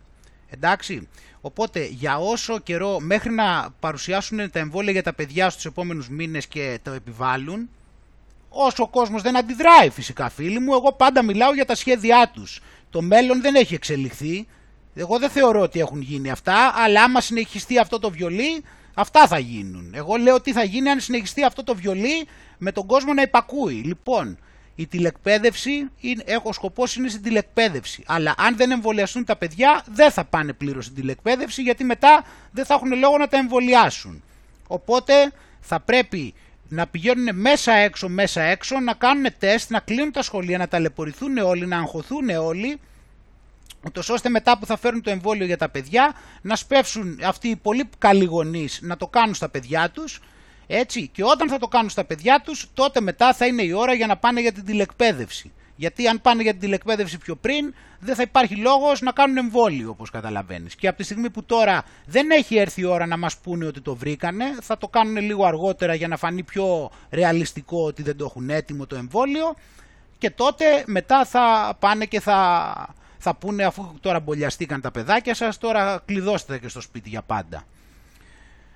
Και τώρα πάμε στη συνέχεια λοιπόν, στην, ε, ότι βλέπουμε εδώ, να, να δεις εδώ να ξέρεις, όταν σου λέω ότι δεν είναι τυχαίος ο ηγέτης μας, κοίτα εδώ, Greece presses EU to move more quickly on vaccine passports. Τους έβαλε πόστα λοιπόν ο κύριος Κούλης και τους λέει κοιτάξτε, δεν μπορούμε και να περιμένουμε, κανονίστε. Όπως βλέπεις εδώ ο κύριος Κούλης τους έτριξε τα δόντια λέει πρέπει να κινηθείτε πιο γρήγορα κύριοι της Ευρωπαϊκής Ένωσης. Και αυτή σούζα όπως βλέπεις. Αυτή ήταν η απάντηση. Η απάντησή τους λοιπόν είπανε μάλιστα μάλιστα μάλιστα κύριε Κουλή μέχρι το το καλοκαίρι θα το έχουμε έτοιμο. Και όπως βλέπουμε εδώ έτσι μέχρι το καλοκαίρι θα είναι έτοιμο, έσπευσαν έσπευσαν γιατί μίλησε ο μεγάλος ηγέτης. Οπότε λοιπόν όπως βλέπουμε τα πράγματα πάνε ταχύτατα γιατί ευτυχώς που υπάρχουν και κάποιοι να πάρουν μια πρωτοβουλία γιατί όλοι οι άλλοι καθυστερούν και δεν βιάζονται καθόλου. Το, το έχουν πάρει πολύ χαλαρά. Αν δεν ήταν και ο Κούλης. Οπότε ε, όπως πηγαίνουμε καλά έτσι και στα εμβόλια μαθαίνουμε εδώ πέρα ότι οι αρχηγοί των 27 μερών της Ευρωπαϊκής Ένωσης ε, συναντήθηκαν σε ένα εικονικό, εικονική συνάντηση. Ε, εικονική, όντως, δεν είναι μόνο εικονική συνάντηση επειδή είναι ψηφιακή, είναι εικονική συνάντηση γιατί φαίνεται ότι και καλά όλοι αυτοί εδώ πέρα κάτι αποφασίζουν. Έτσι, ότι αυτοί εδώ πέρα έχουν κάποιο είδους εξουσία. Οπότε δεν είναι εικονική η συνάντηση μόνο επειδή είναι ψηφιακά, είναι virtual, είναι εικονική, επειδή είναι και εικονική συνάντηση, γιατί δίνουν την εντύπωση στους αθώους ανθρώπους, στους αγαθιάριδες, ότι αυτοί εδώ κάτι αποφασίζουν. Ότι δεν είναι μαριονέτες της μεγάλης ξέρεις ποιας αρχής, αλλά ότι έχουν κάποια εξουσία. Και όλος τυχαίως παίζουν πάντα, δεν χάνουν ούτε ένα χέρτς διαφορά συχνότητα στο συντονισμό τους, όλος τυχαίως. Και μιλήσαν εδώ, είπαμε λοιπόν, για τα, ε, για τα διαβατήρια εμβολίων. Ε, μας είπε η κυρία Ούρσουλα Φόντερ Λέγεν, ε, μας είπε ότι, ε, τα, ότι το 8% του, τα 100 του μπλοκ της τον, ε, τα έχει καταφέρει και τους έχει μπολιάσει. Συγχαρητήρια ε, κυρία Ούρσουλα, μια χαρά πάει το κοπάδι σας, ε, είστε μια πολύ καλή βοσκός. Θα πρέπει όμως να, ε, δουν, να κοιτάξουν την αλήθεια, είπε ο Τσάρλς Μισελ, ε, και να δούνε ότι χρειάζεται να βγάλουν αυτά τα πιστοποιητικά εμβολίων ώστε να μπορέσουμε επιτέλους να μετακινηθούμε, να νιώθουμε ασφάλεια από αυτό τον ιό. Πώς θα μπορέσουμε τώρα, πρέπει να κάνετε κάτι για να μπορέσουμε επιτέλους να μετακινηθούμε. Γι' αυτό και βιάζονται φίλοι μου και βιάζονται και μας λένε εδώ πέρα ε, ότι σκοπεύουν να τα βγάλουν σε τρεις μήνες ε, αυτά τα πιστοποιητικά. Ξέρεις, καμιά φορά τα λένε πιστοποιητικά, καμιά φορά διαβατήρια. Ε, οπότε λοιπόν ε, ενδιαφέρονται κιόλας πάρα πολύ, λέει η Ελλάδα, η Ισπανία και η Ιταλία, επειδή επηρεάζονται από τον τουρισμό. Δηλαδή δεν μπορεί να λειτουργήσει ο τουρισμός, φίλοι μου, αλλιώς. Θα πρέπει όλοι να μπολιαστούμε και να έχουμε και το διαβατήριο, να έχουμε τη σφραγίδα.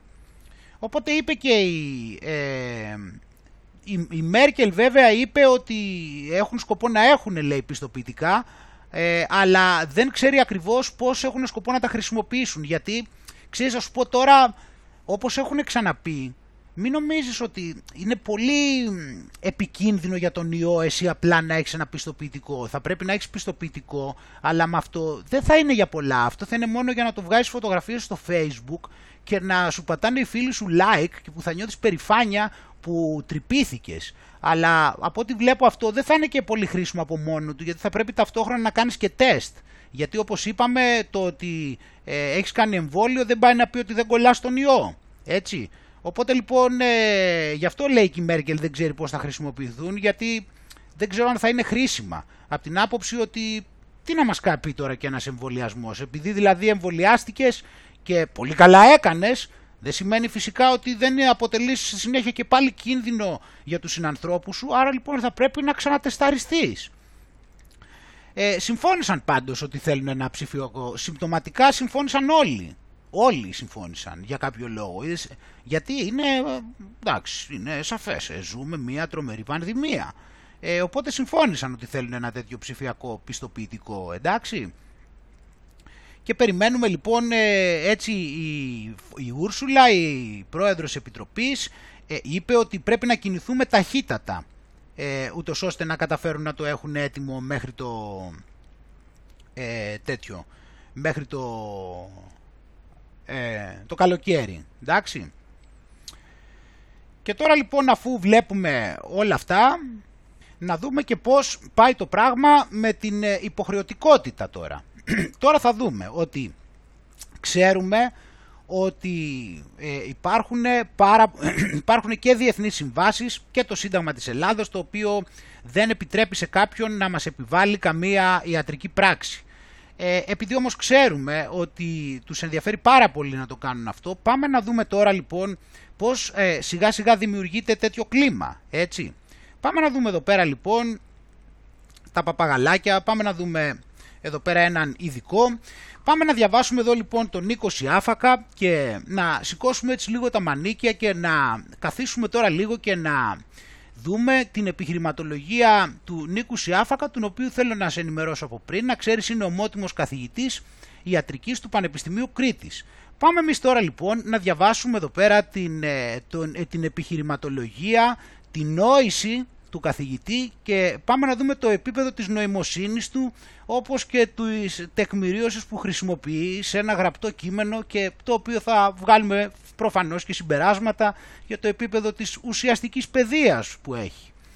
Λοιπόν, το ισχυρότερο επιχείρημα στη φαρέτρα των αντιεμβολιαστών είναι το γεγονός ότι μικρό μέρος των γιατρών και εν γέννη των υγειονομικών αρνείται να εμβολιαστεί κατά του κορονοϊού. Καλά. Καταρχήν δεν είναι μικρό μέρος. Ε, πρώτο ψέμα. Είναι πολύ δύσκολο να κατανοήσει κανείς αυτή την άρνηση.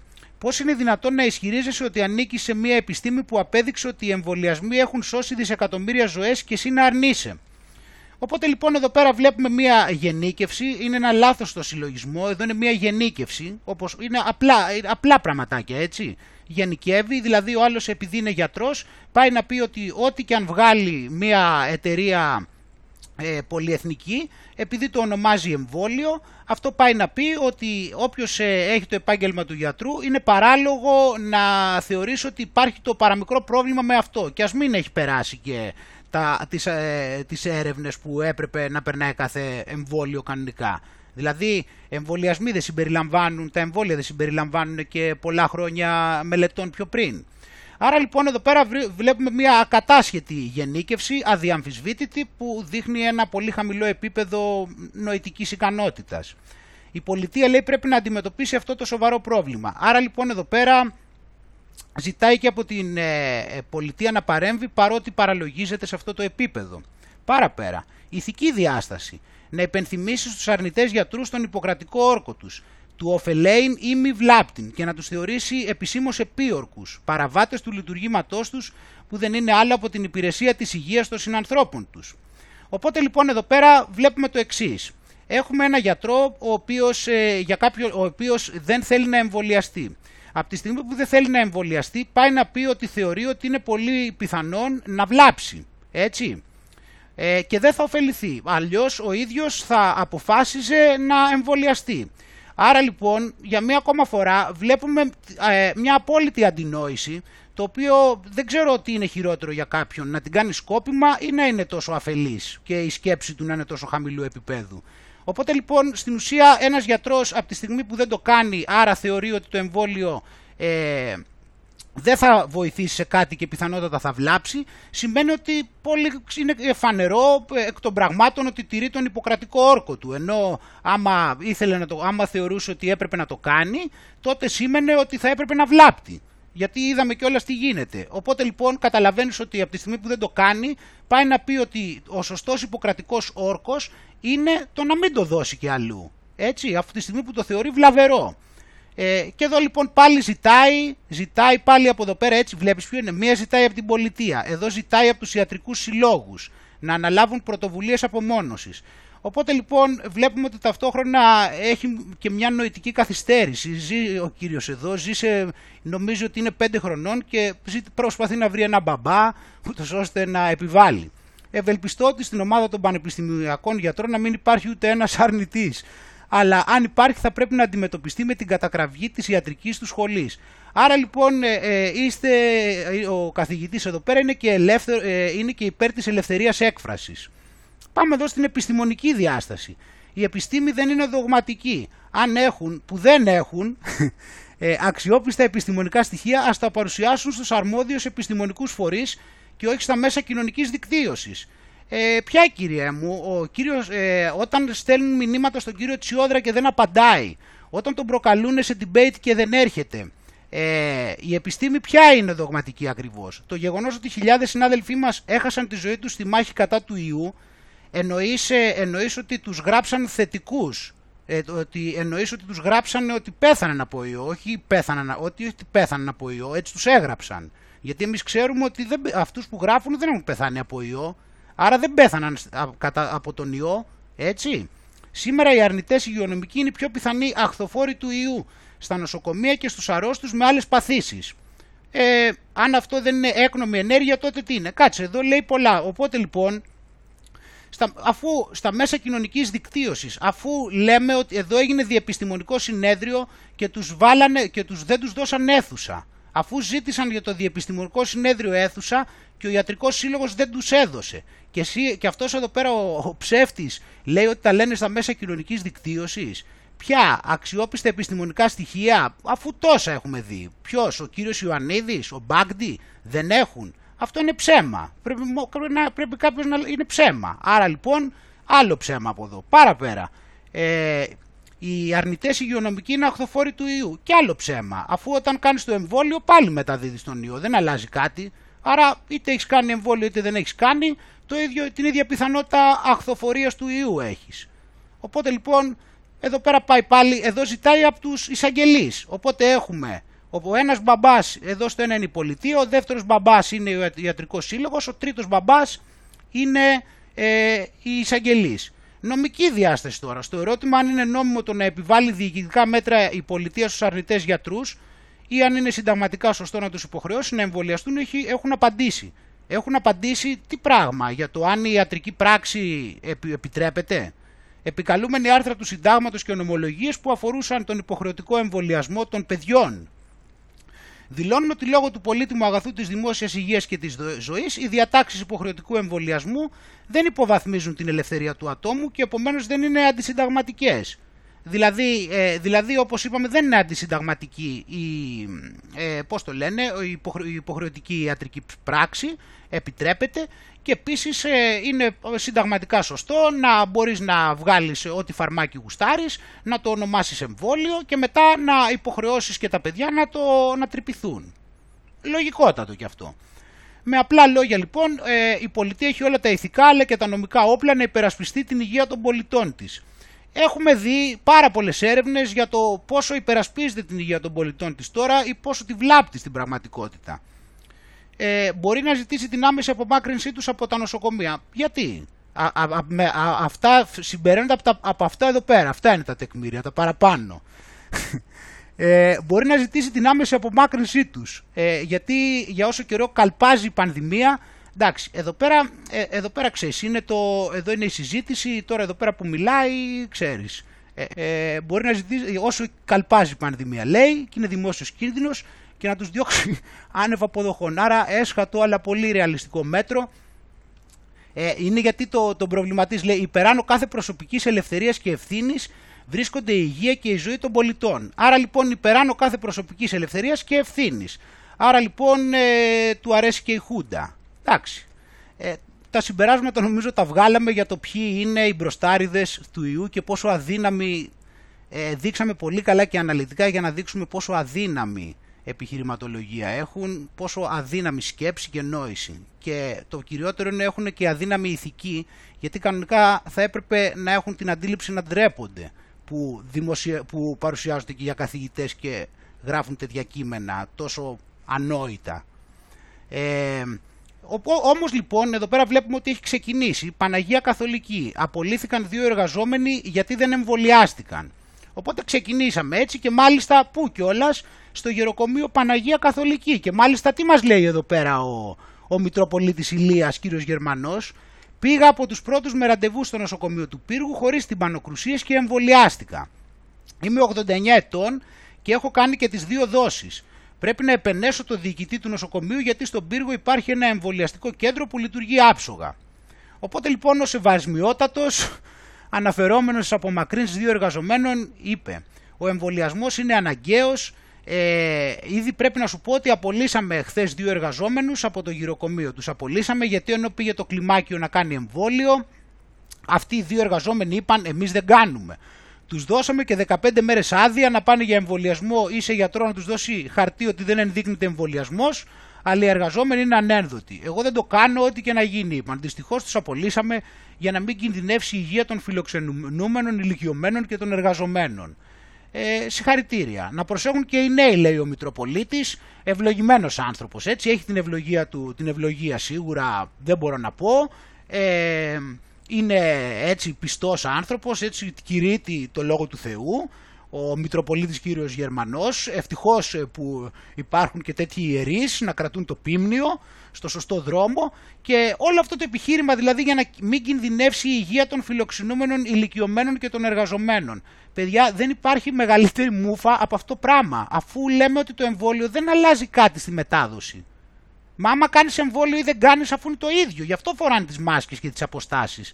Δηλαδή Πόσο, πόσο χαζό μπορεί να είναι πια όλο αυτό το πράγμα, πόσο πιο χαζό μπορεί να γίνει; Τους διώξανε για να μην κινδυνεύσει η υγεία των φιλοξενούμενων, αλλά και οι άλλοι που έχουν εμβολιαστεί πρώτον, με το, πρώτον ξέρουμε ότι δεν διακόπτουν καθόλου τη μετάδοση του ιού και δεύτερον βλέπουμε ότι τα κρούσματα αυξάνονται με τους εμβολιασμένους. Και εδώ πέρα θα το δούμε πώς ε, το είναι και στην επιφάνεια πληροφορίας τώρα να δεις πώς το περνάνε. Ένα λεπτό τώρα γιατί, αυτό, γιατί είναι, αυτό είναι το πρώτο δίλημα. Το έχουμε, το έχουμε δείξει και στην Αγγλία πώς πάνε να το περάσουν που έρχεται, αυτό. Το ξέραμε ότι θα έρθει αυτή η ώρα. Είναι εντυπωσιακό ότι έρχεται από την Εκκλησία και σημαντικό επίσης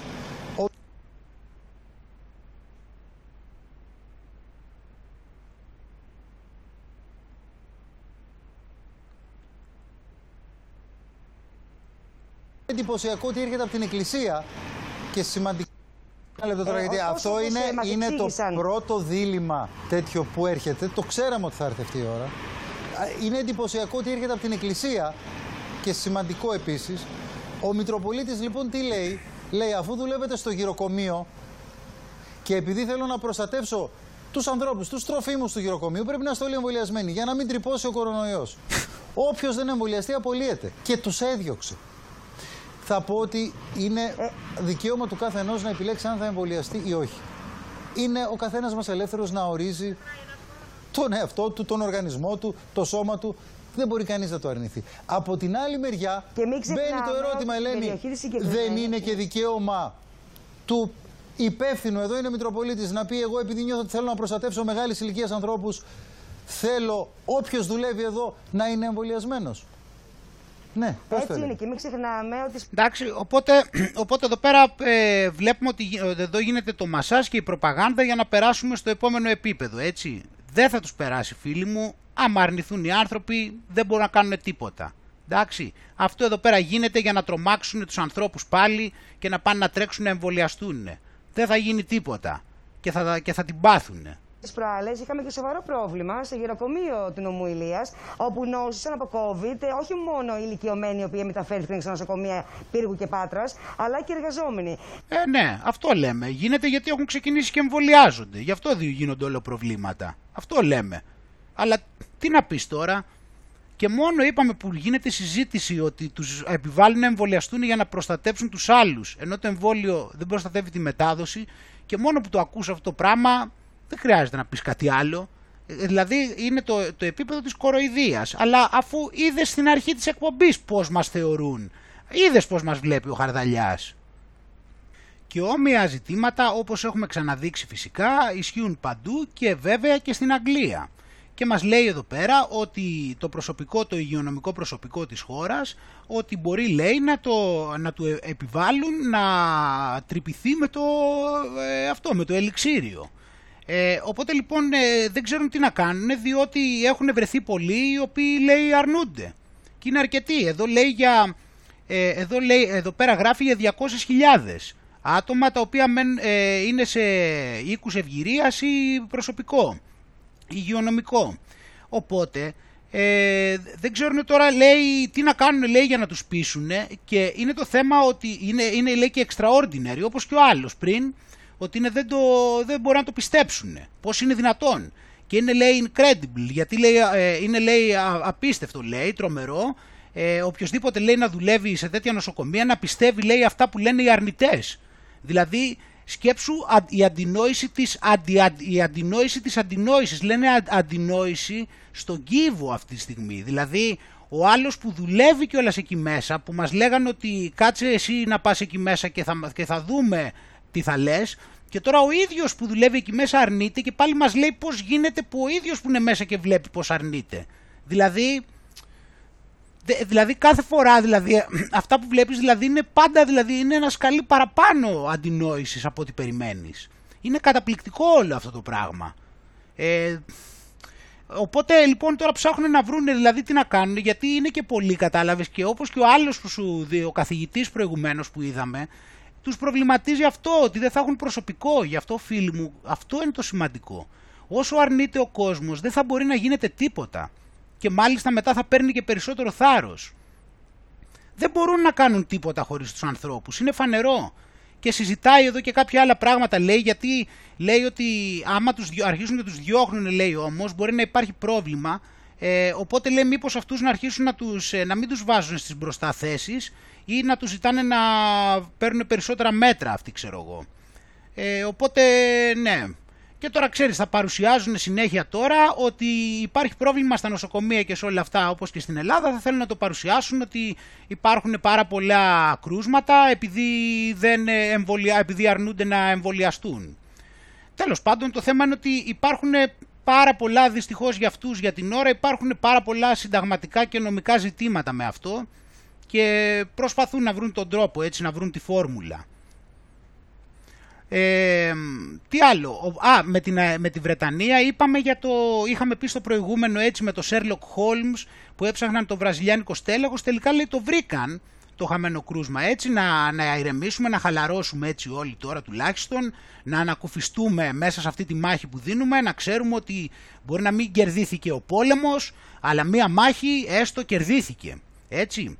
Οπότε λοιπόν ανακοίνωσε η Βρετανία πως κατάφερε να εντοπίσει τον άνθρωπο εκείνον που δεν είχε ταυτοποιήσει πριν, που είχαμε πει ότι τον ψάχνανε σε 360 νοικοκυριά και ο οποίος λέει είχε διαγνωστεί θετικό στον υψηλά μεταδοτικό βραζιλιανικό στέλεχος.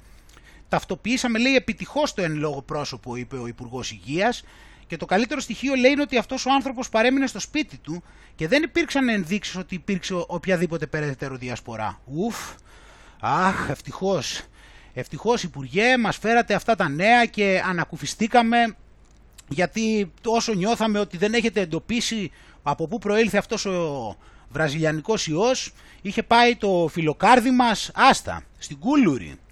Ε, κάτι άλλο για όσους μένουν στην Αγγλία επίσης υπάρχει εδώ το, η συγκέντρωση υπογραφών για, το, για να μην βγουν τα ε, πιστοποιητικά εμβολίων, τα, πώς, τα, τα, ε, τέτοια, τα, τα διαβατήρια εμβολίων, έτσι. Γιατί αυτοί πολλές φορές όπως είπαμε το λένε πιστοποιητικό για να ακούγεται πιο χαλαρά στο αυτή. Αλλά στην ουσία είναι διαβατήριο γιατί σου δίνει πρόσβαση. Οπότε λοιπόν υπάρχει εδώ πέρα αυτό το petition, έτσι, συλλογή υπογραφών. Λένε αυτοί τώρα ότι κιόλας θα συζητηθεί ε, στις 15 Μαρτίου, θα συζητηθεί λέει στο κοινοβούλιο αυτό. Τώρα τι θα πούνε αυτοί, φανταζόμαστε, αλλά εν πάση περιπτώσει.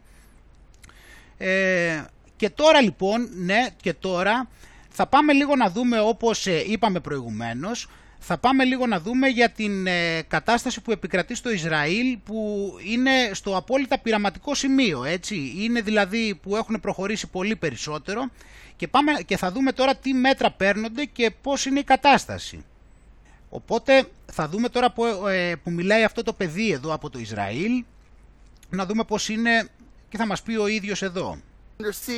Religious freedom, freedoms of individuals, the right of every person to have their God given rights respected, to live, to honor, to love each other, to help one another. That is supposedly what they want you to believe. However, Israel has just passed this green passport system. Do you understand what this is?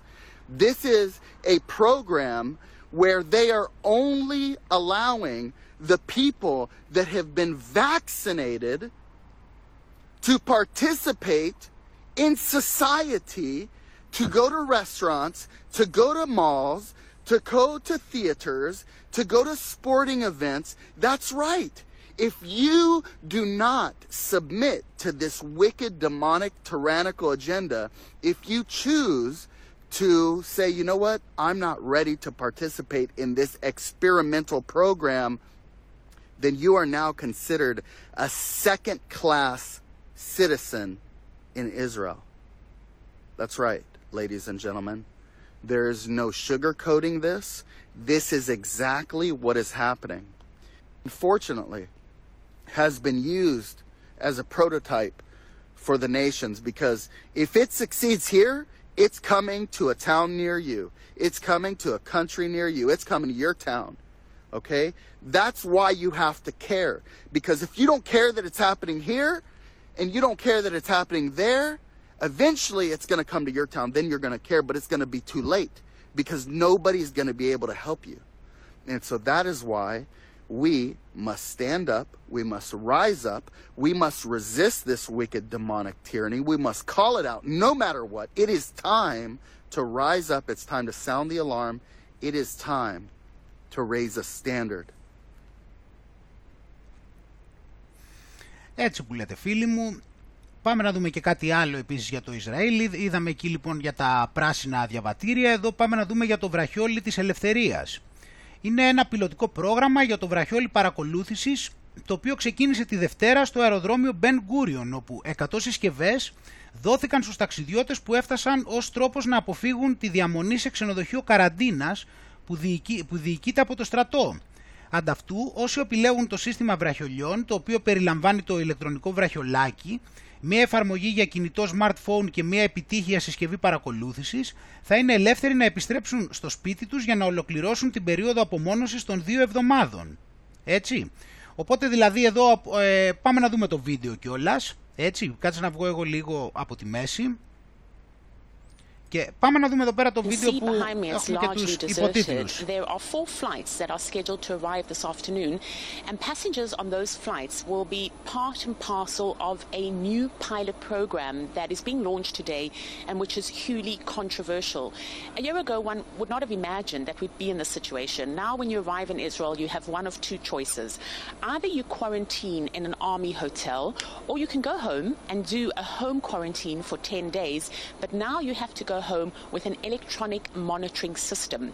This entails wearing an electronic bracelet either around your wrist or your ankle. Now, this bracelet is part of a tracking system. It's connected to a smartphone, which is connected to a sticker that is placed on one of the walls of a person's home. The company monitoring the whole system will receive some kind of signal the moment the person steps foot out of their home. So it's a way to try and stop people breaking home quarantine. And it's also a way for the Israelis to reopen the skies and return to some kind of normality. The company that has designed the technology says that everything is safe and that people should not be worried. In fact, it is not as intrusive this technology as other apps that are currently being used in Israel. The company has also stressed the point that it's not monitoring any kind of personal information. It's not recording any information and at the same time it's not taking pictures. It's also said that the bracelet is to quote comfortable, that it is efficient, that people won't even know that they have it on them. It's very light and it's waterproof. They've actually gone so far as to call it a freedom bracelet, saying that it gives passengers arriving in Israel the choice to do an army hotel quarantine or a home quarantine. Having said all of that, it still hasn't satisfied many people who are critical of the whole program. Asking travelers to choose between military enforced quarantine motel and an electronic bracelet, I don't even know where to start with this. It is a nightmare happening at warp speed and trialed in Israel before its global debut. Israel launches pilot program to track returning passengers using electronic bracelets and the Knesset passed a law allowing disclosing identities of unvaccinated to authorities. Watch how the pandemic continues to erode any semblance of civil rights. Now, land and air borders here in Israel have been closed since January, and at this point in time, they will remain closed for at least another two weeks. The only people being allowed into the country are stranded Israelis abroad. An independent organization, the Israel Democracy Institute, is a watchdog and is worried about the direction in which this country is headed. A concern is that the erosion of the rights affected is not proportionate, but rather extreme, even in view of the current health challenge. The extreme changes in policy from one of a fully open airport to a complete closure without warning, catching unaware citizens who traveled abroad lawfully with the full expectation that they would be able to return, and without giving them a chance to prepare accordingly, creates intolerable human situations. Now, the pilot system sees 100 tracking systems being issued. There is a plan in place to expand this to 1,000, but that depends on legislation. We've also heard from the Health Ministry that they haven't ruled out the possibility of reintroducing monitoring people's cell phones. And that was something that the Israeli Internal Security, the Shin Bet, was involved in last year, but it also proved to be hugely controversial.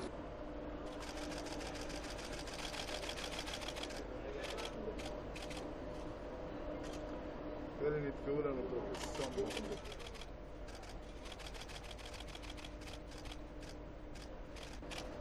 שבע, שבע. יד שבע. בלט, הכל פה שבע. כן. תודה רבה.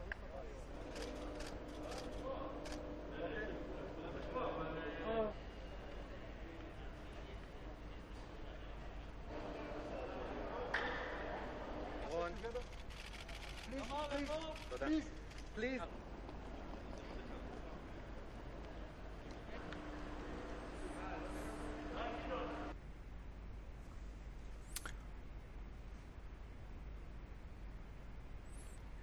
Οπότε είδαμε πώς πηγαίνει η κατάσταση. Και εκεί ε, είναι αυτό για το οποίο ε, είχαμε, ε, έχουμε πει γενικώς έτσι για το γεγονός ότι τους ενδιαφέρει πάρα πολύ να μπορούν με τη χρήση της τεχνολογίας ε, να μας παρακολουθούν ε, και να μην, να μην χρειάζεται να υπάρχει αστυνομία έτσι επειδή η αστυνομία δεν έχει τους πόρους να το κάνει.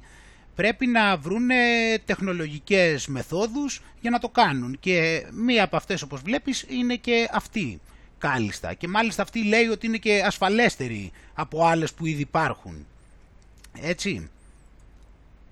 Και συνεχίζουμε να δούμε για το Ισραήλ τι έχει γίνει τώρα με τα εμβόλια λοιπόν τα οποία πηγαίνουν τόσο γρήγορα. Λέει λοιπόν ε, από το Υπουργείο Υγείας του Ισραήλ βγήκαν κάποια, ε, βγήκε μια αναφορά ε, η οποία λέει ότι το εμβόλιο Pfizer σκότωσε περίπου 40 φορές περισσότερους ηλικιωμένους και 260 φορές περισσότερους νεότερους από ό,τι θα είχε σκοτώσει ο ιός. Οπότε λέει ότι αυτή η ανάλυση ε, κατέληξε στο συμπέρασμα αυτό.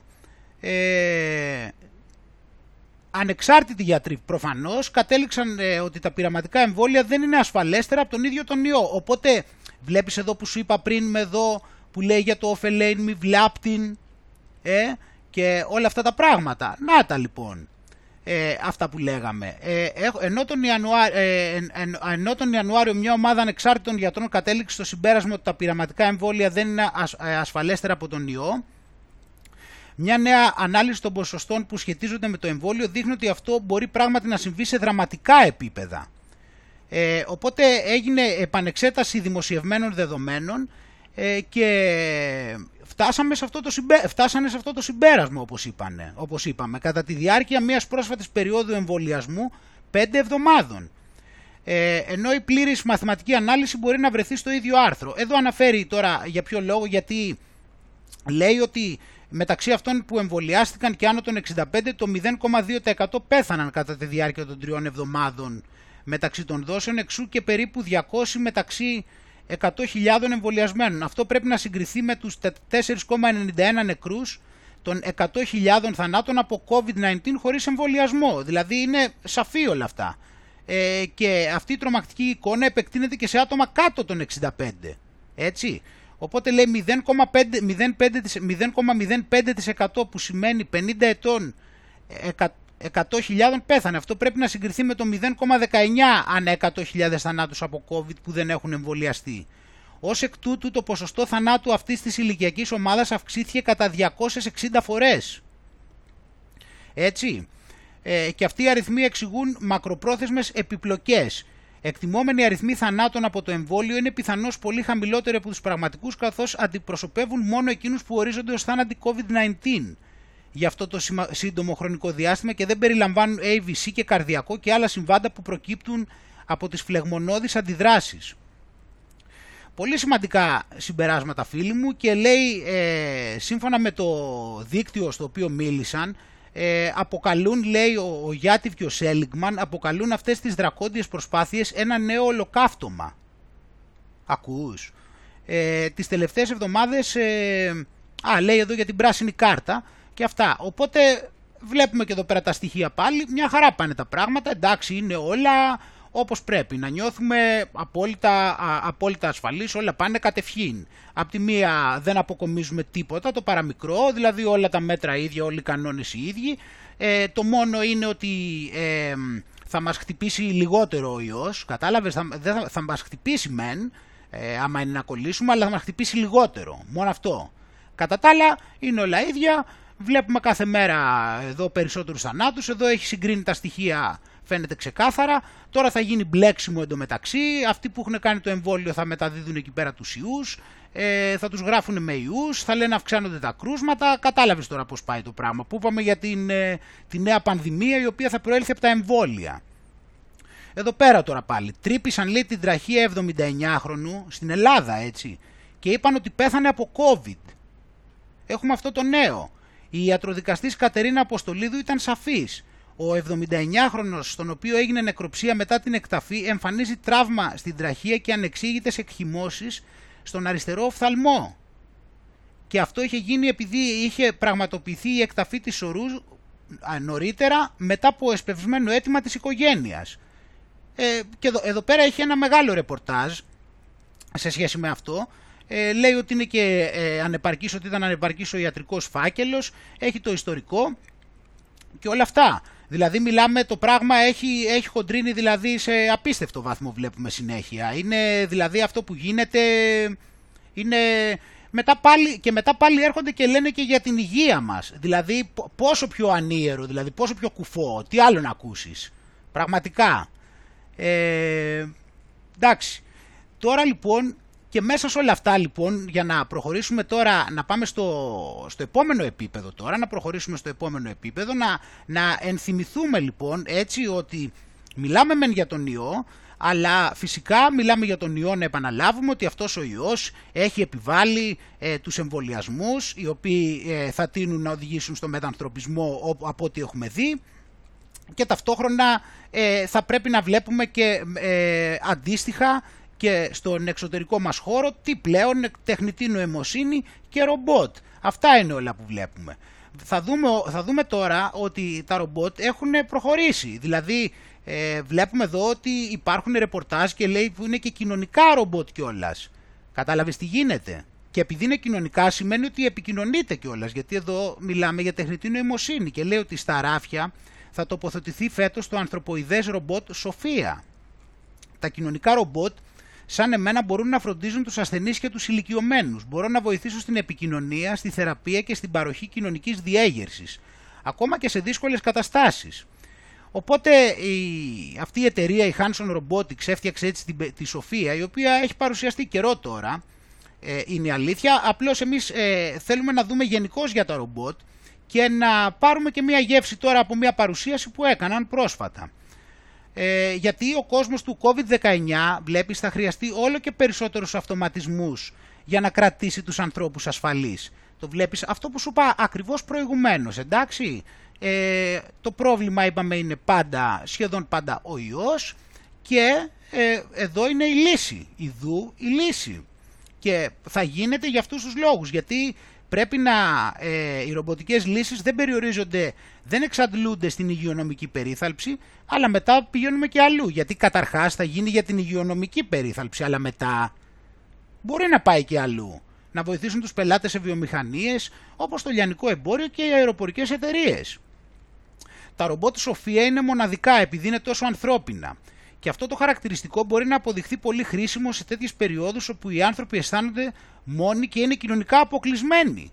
Βλέπεις λοιπόν εδώ πέρα ότι μπορείς να έχεις και παρέα λοιπόν τώρα που θα αναγκάζεσαι να μένεις μόνος και μόνη για να αντιμετωπίζεις τον ιό. Οπότε θα πρέπει να υπάρχουν τα ρομπότ για να σου κάνουν παρέα.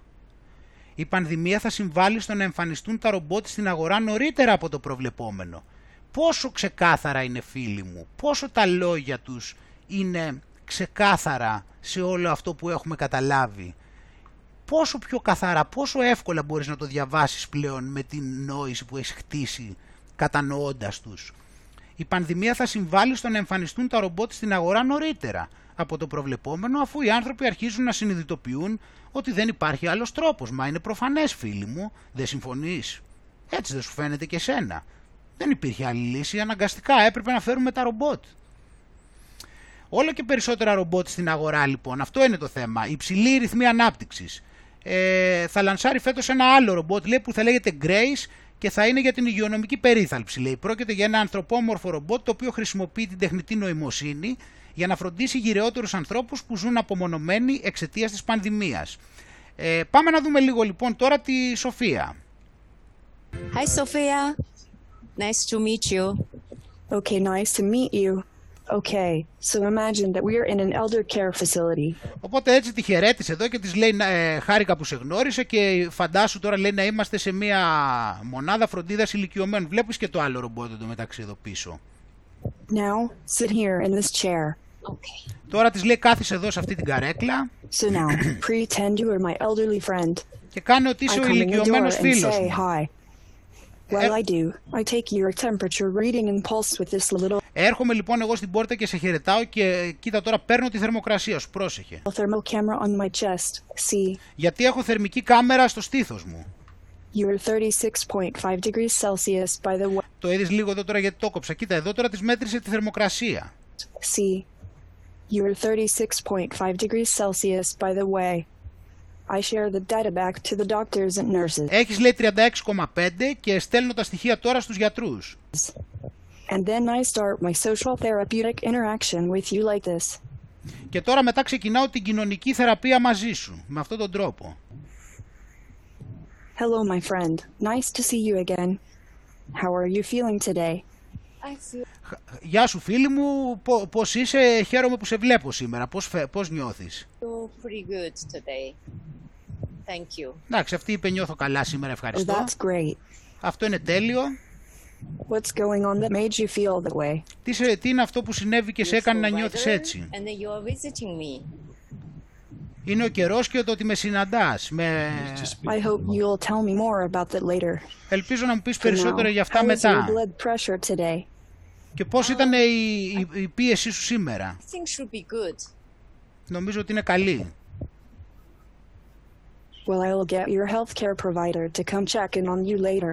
Θα φέρω τον λεκτή υγείας να έρθει να σε λέξει αργότερα. Υπάρχει τίποτα που θέλεις να πω στον ε, που σε προσέχει στην υγεία σου; Έχω πρόβλημα με τον ύπνο μου. Ένα πρόβλημα ένα μικρό πρόβλημα με τον ύπνο.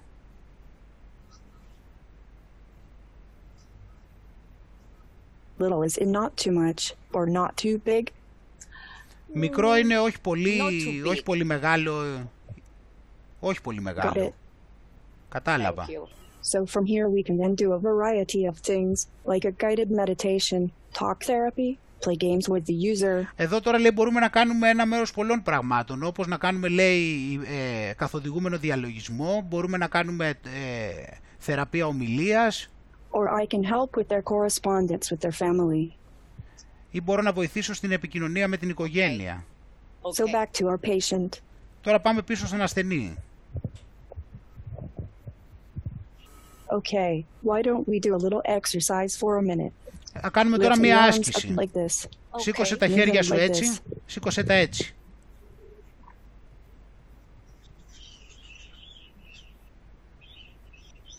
Okay.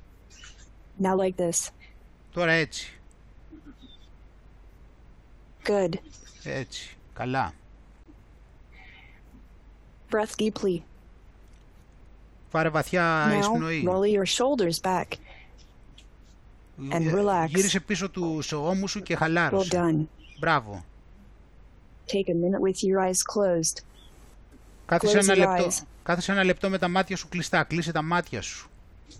Okay, now, with your eyes still closed, Τώρα με τα μάτια visualize σου a beach κλειστά. with gentle waves breaking on the shore.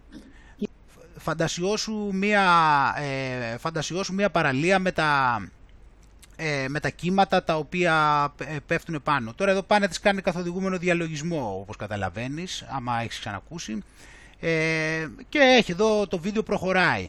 Ε, ένα ακόμα προϊόν που υπόσχεται να βοηθήσει στις ιδιαίτερες συνθήκες που δημιούργησε η πανδημία είναι και το δημοφιλές ρομπότ Pepper της SoftBank Robotics, το οποίο πέρα από τις μέχρι χθες λειτουργίες του εμπλουτίστηκε και με τη δυνατότητα ανείχνευσης ατόμων που δεν φορούν μάσκες.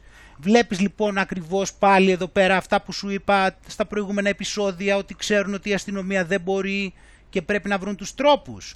Να ένας ακόμα μαζί με τον προηγούμενο που είδαμε.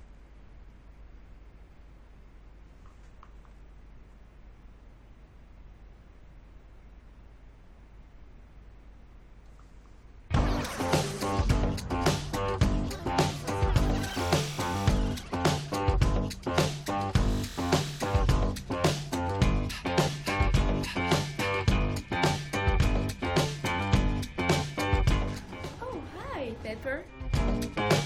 Bonjour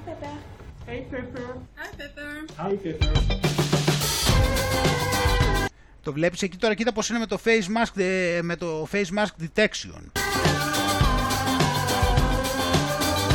Το βλέπεις που γίνεται κόκκινο και πράσινο.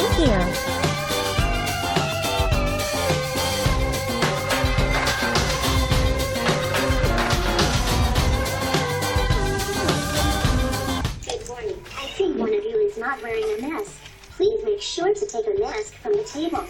Το βλέπεις, λέει, βλέπω ότι ένας από εσάς δεν φοράει μάσκα. Τους βλέπεις, τους κοιτάει και τους τρεις και λέει, βλέπω ότι ένας από εσάς δεν φοράει μάσκα. Πάρτε μία μάσκα από το τραπέζι. Thank you.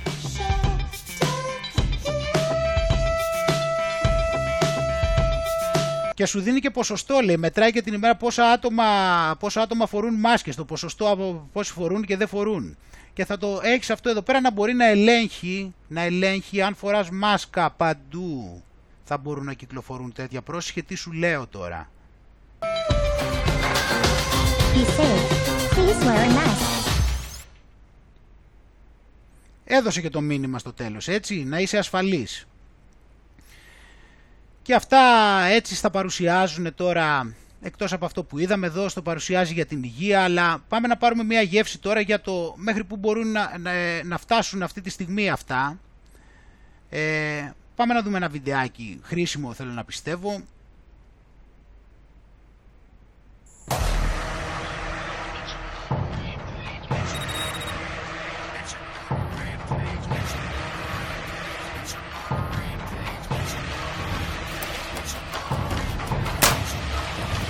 Πρόσεξε εδώ βέβαια πάρα πολύ και όλας μεταξύ άλλων, πρόσεχε ότι έχει αρχαιοελληνικά γάλματα. Πρόσεξε.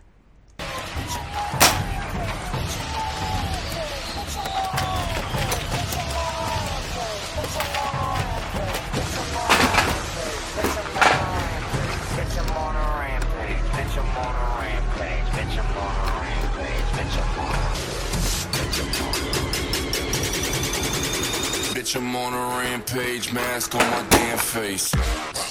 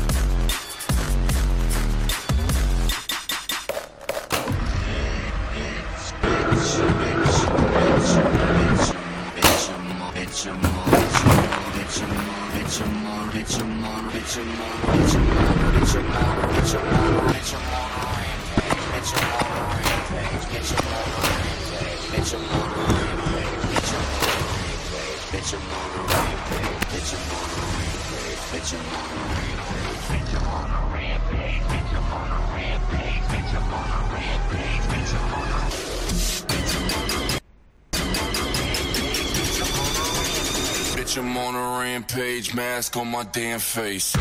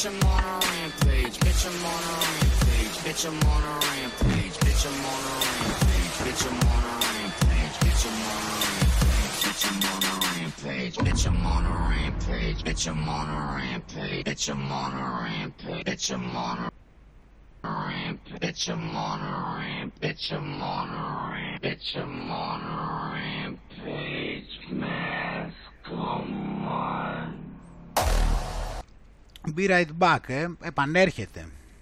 Επανέρχεται.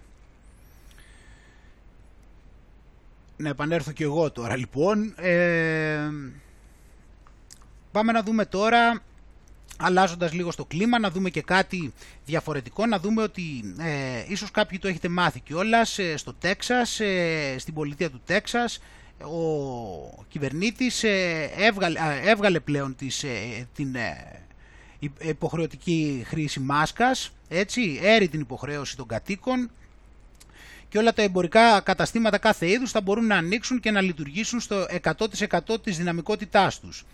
Ε, έχουμε εδώ πέρα και το βίντεο, να δούμε, δε- μισό λεπτάκι έτσι.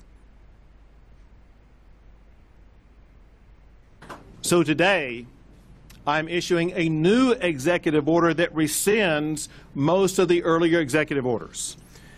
Effect- Οπότε λοιπόν σήμερα ε, βγάζω ένα νέο προεδρικό διάταγμα το οποίο επαν, ε, επανεκκινεί όλα τα προηγούμενα, ε, διαγράφει προφανώς εννοεί τα προηγούμενα προεδρικά διατάγματα όλα και next Wednesday, από την επόμενη Τετάρτη all businesses of any type are allowed to open 100%. Όλες οι επιχειρήσεις κάθε είδους ε, ε, τους επιτρέπεται να ανοίξουν 100%.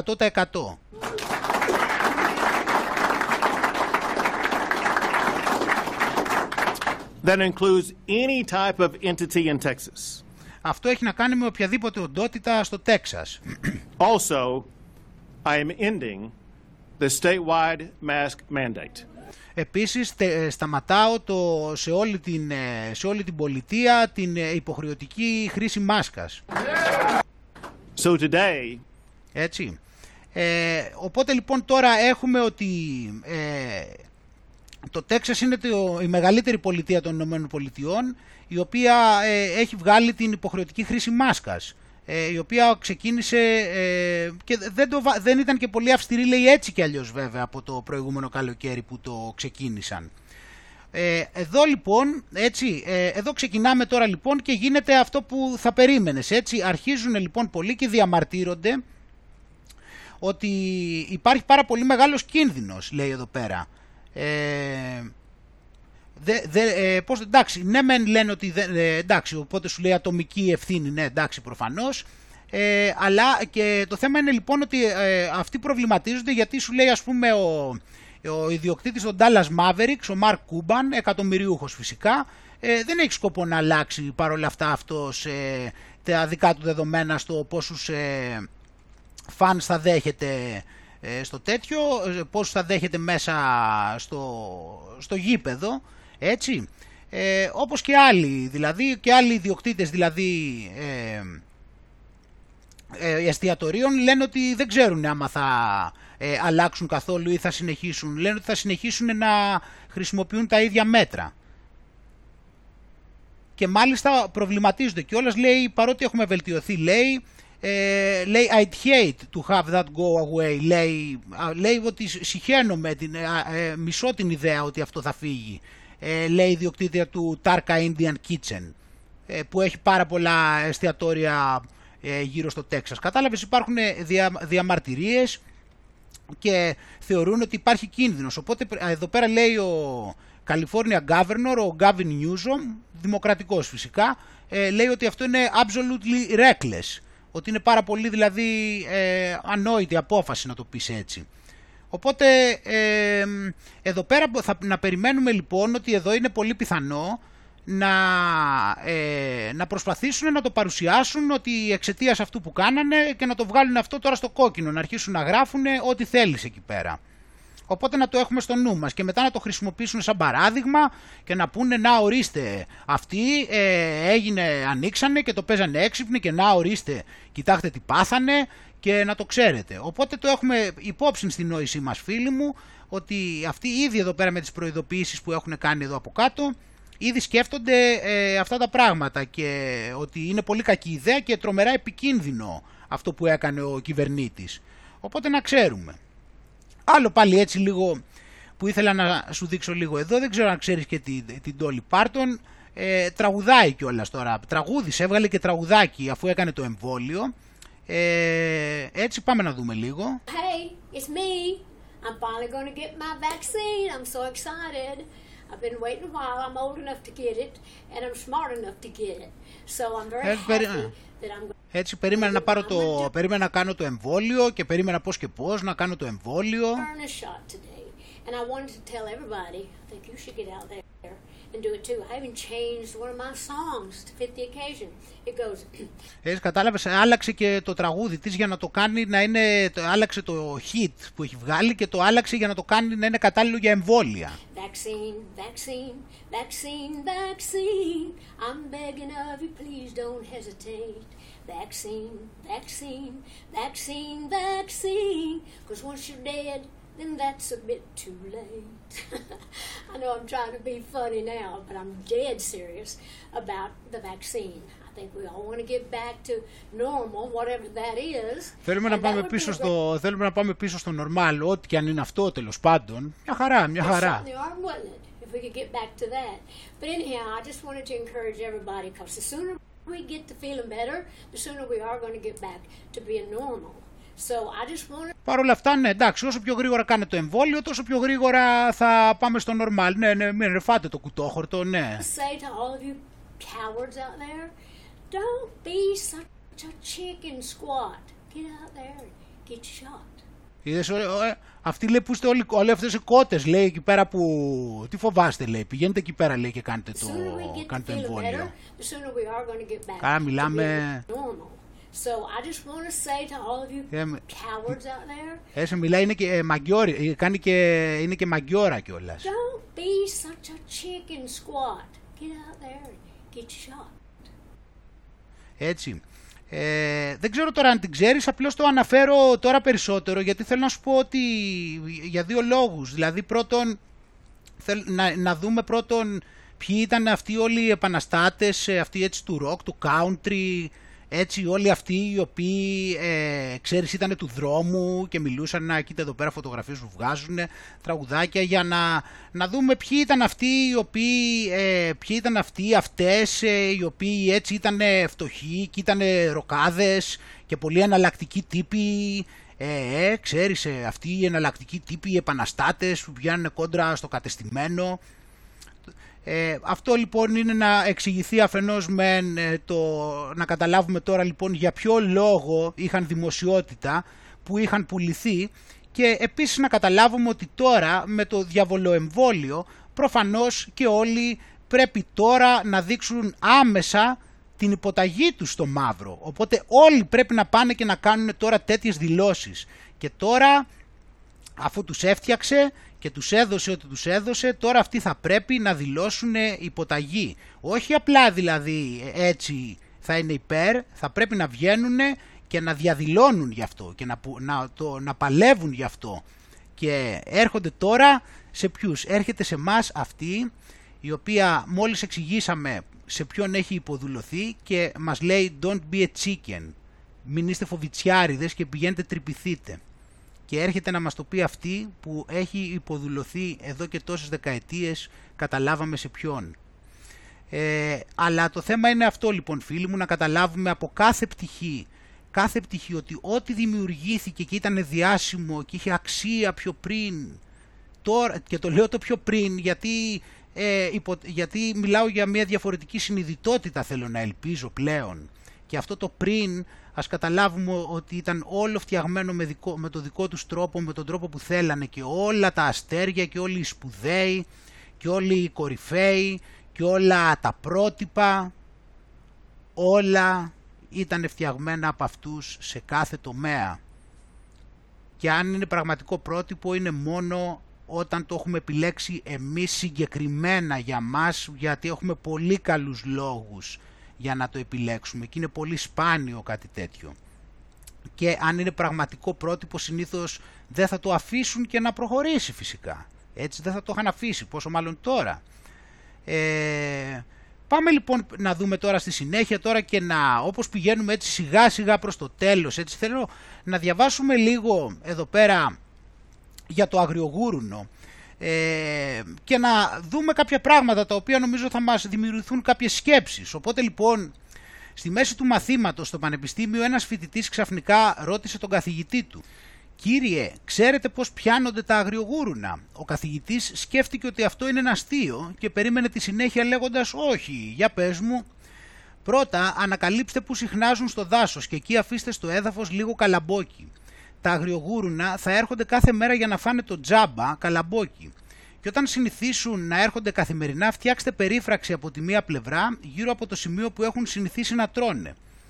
Όταν συνηθίσουν με την περίφραξη από τη μία πλευρά και γυρνάνε ξανά για να φάνε καλαμπόκι, εσείς φτιάχνετε περίφραξη από την άλλη πλευρά. Ξανά συνηθίζουν και ξαναέρχονται να τραφούν ενώ εσείς φτιάχνετε την περίφραξη γύρω-γύρω, λίγο-λίγο, μέχρι να ολοκληρώσετε και τις τέσσερις πλευρές. Στο τέλος τοποθετείτε και μία πόρτα στην τελευταία πλευρά. Τα αγριογούρουνα έχουν συνηθίσει πια με το τζάμπα καλαμπόκι και έρχονται κάθε μέρα και μπαίνουν μόνα τους μέσα και τρώνε. Έτσι τελικά θα κλείσετε την πόρτα και θα πιάσετε όλο το κοπάδι. Τόσο απλά βήμα-βήμα μέχρι τα αγριογούρουνα να χάσουν την ελευθερία τους. Όταν το καταλαβαίνουν βέβαια ξεκινάνε να τρέχουν αλλά είναι πλέον στη φυλακή. Μετά από λίγο αρχίζουν να τρώνε και πάλι το εύκολο και τζάμπα καλαμπόκι. Τόσο πολύ συνηθίζουν που ξεχνάνε πώς είναι να κυνηγάνε για τον εαυτό τους και έτσι δέχονται τη σκλαβιά. Δείχνουν και ευγνωμοσύνη στους φύλακές τους και πηγαίνουν χωρίς αντίσταση στο σφαγείο. Δεν ανησυχούν που το χέρι που τους ταΐζει είναι το ίδιο που τους σκοτώνει. Οπότε φίλοι μου βλέπουμε εδώ πέρα μία ιδέα που σκεφτόμαστε έτσι όλον αυτόν τον καιρό και σκεφτόμαστε ότι για να μπορέσει μια εξουσία, ε, μπορείς να το καταλάβεις και διαισθητικά αυτό, για να μπορέσει μια εξουσία να ελέγξει τους πολίτες, από τη στιγμή που οι λίγοι, πολύ λίγοι ελέγχουν τους πολλούς, πρέπει να έχουν παρέμβει στις ε, ικανότητές τους. Πρέπει δηλαδή να τους έχουν κάνει αδύναμους και ασθενείς επί της ουσίας. Οπότε όταν, τους έχουν, όταν έχουν καταφέρει και τους έχουν κάνει ασθενείς και αδύναμους, τότε είναι και πιο εύκολο να τους επιβληθούν. Για να γίνει αυτό το πράγμα όμως δεν μπορούν να τους το κάνουν με τρόπο να τους λένε ότι «Α, ωραία, ξέρεις, ε, όλα αυτά τα χρόνια τα προηγούμενα δεν μπορούσαν απλά να πούνε ότι «Α, ξέρεις, ε, μείνε αδύναμος». Έπρεπε να υπάρχει κάποιος τρόπος. Και ο τρόπος για μία ακόμα φορά ήταν το ισχυρότερο του όπλο.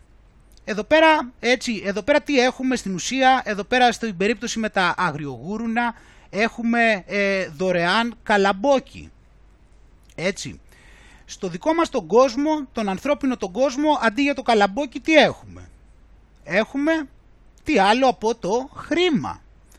Αυτό το χρήμα λοιπόν είναι το αντίστοιχο με το καλαμπόκι, το οποίο φυσικά με πολύ πιο πολύπλοκο τρόπο από αυτόν, από ότι με το καλαμπόκι, ε, έχει καταφέρει και έχει φέρει τους ανθρώπους σε αυτό το σημείο. Διότι σκέψου στην Ελλάδα, λέγαμε για το, με το Πασόκ. Με το Πασόκ τι γινόταν, ποιο ήταν το πρόβλημα, όπως το έχουμε σκεφτεί, το πρόβλημα ήταν ότι μάθανε τους ανθρώπους να είναι ε, και τους διαφθείρανε ηθικά, αλλά και η ηθική κατάπτωση προήλθε και από το γεγονός ότι είχαν πάρα πολλές ανέσεις, ότι είχαν πάρα πολύ χρήμα, ότι βγάζανε πολύ εύκολα χρήμα. Έτσι. Και μετά τραβήξανε το χαλί από κάτω, αρχίσανε τη φτωχοποίηση με τα μνημόνια και όλα αυτά τα κόλπα.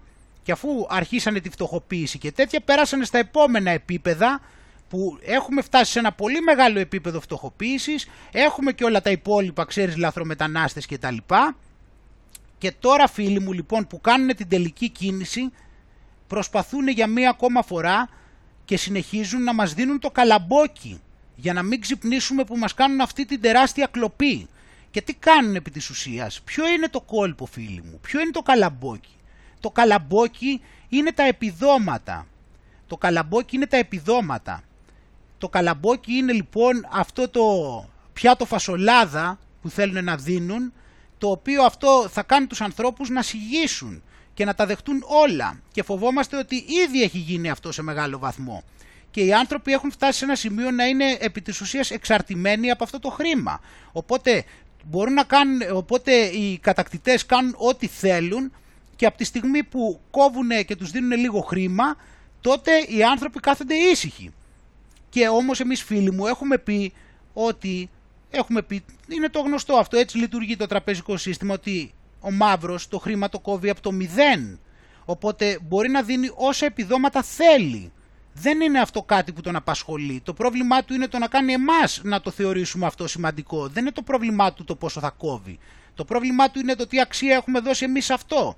Και εμείς έχουμε δώσει αξία σε αυτό με δύο τρόπους. Πρώτον επειδή έχουμε, ε, το θεωρούμε ότι είναι σημαντικό και δεν έχουμε καταλάβει ότι αυτός παράγει όσο θέλει και δεύτερον επειδή εμείς οι ίδιοι έχουμε αποδυναμωθεί και έχουμε φτιάξει και δεν ε, προσπαθούμε να καλύψουμε τις ανάγκες μας με κάποιο άλλο τρόπο παρά μόνον χρησιμοποιώντας το χρήμα αυτού νου.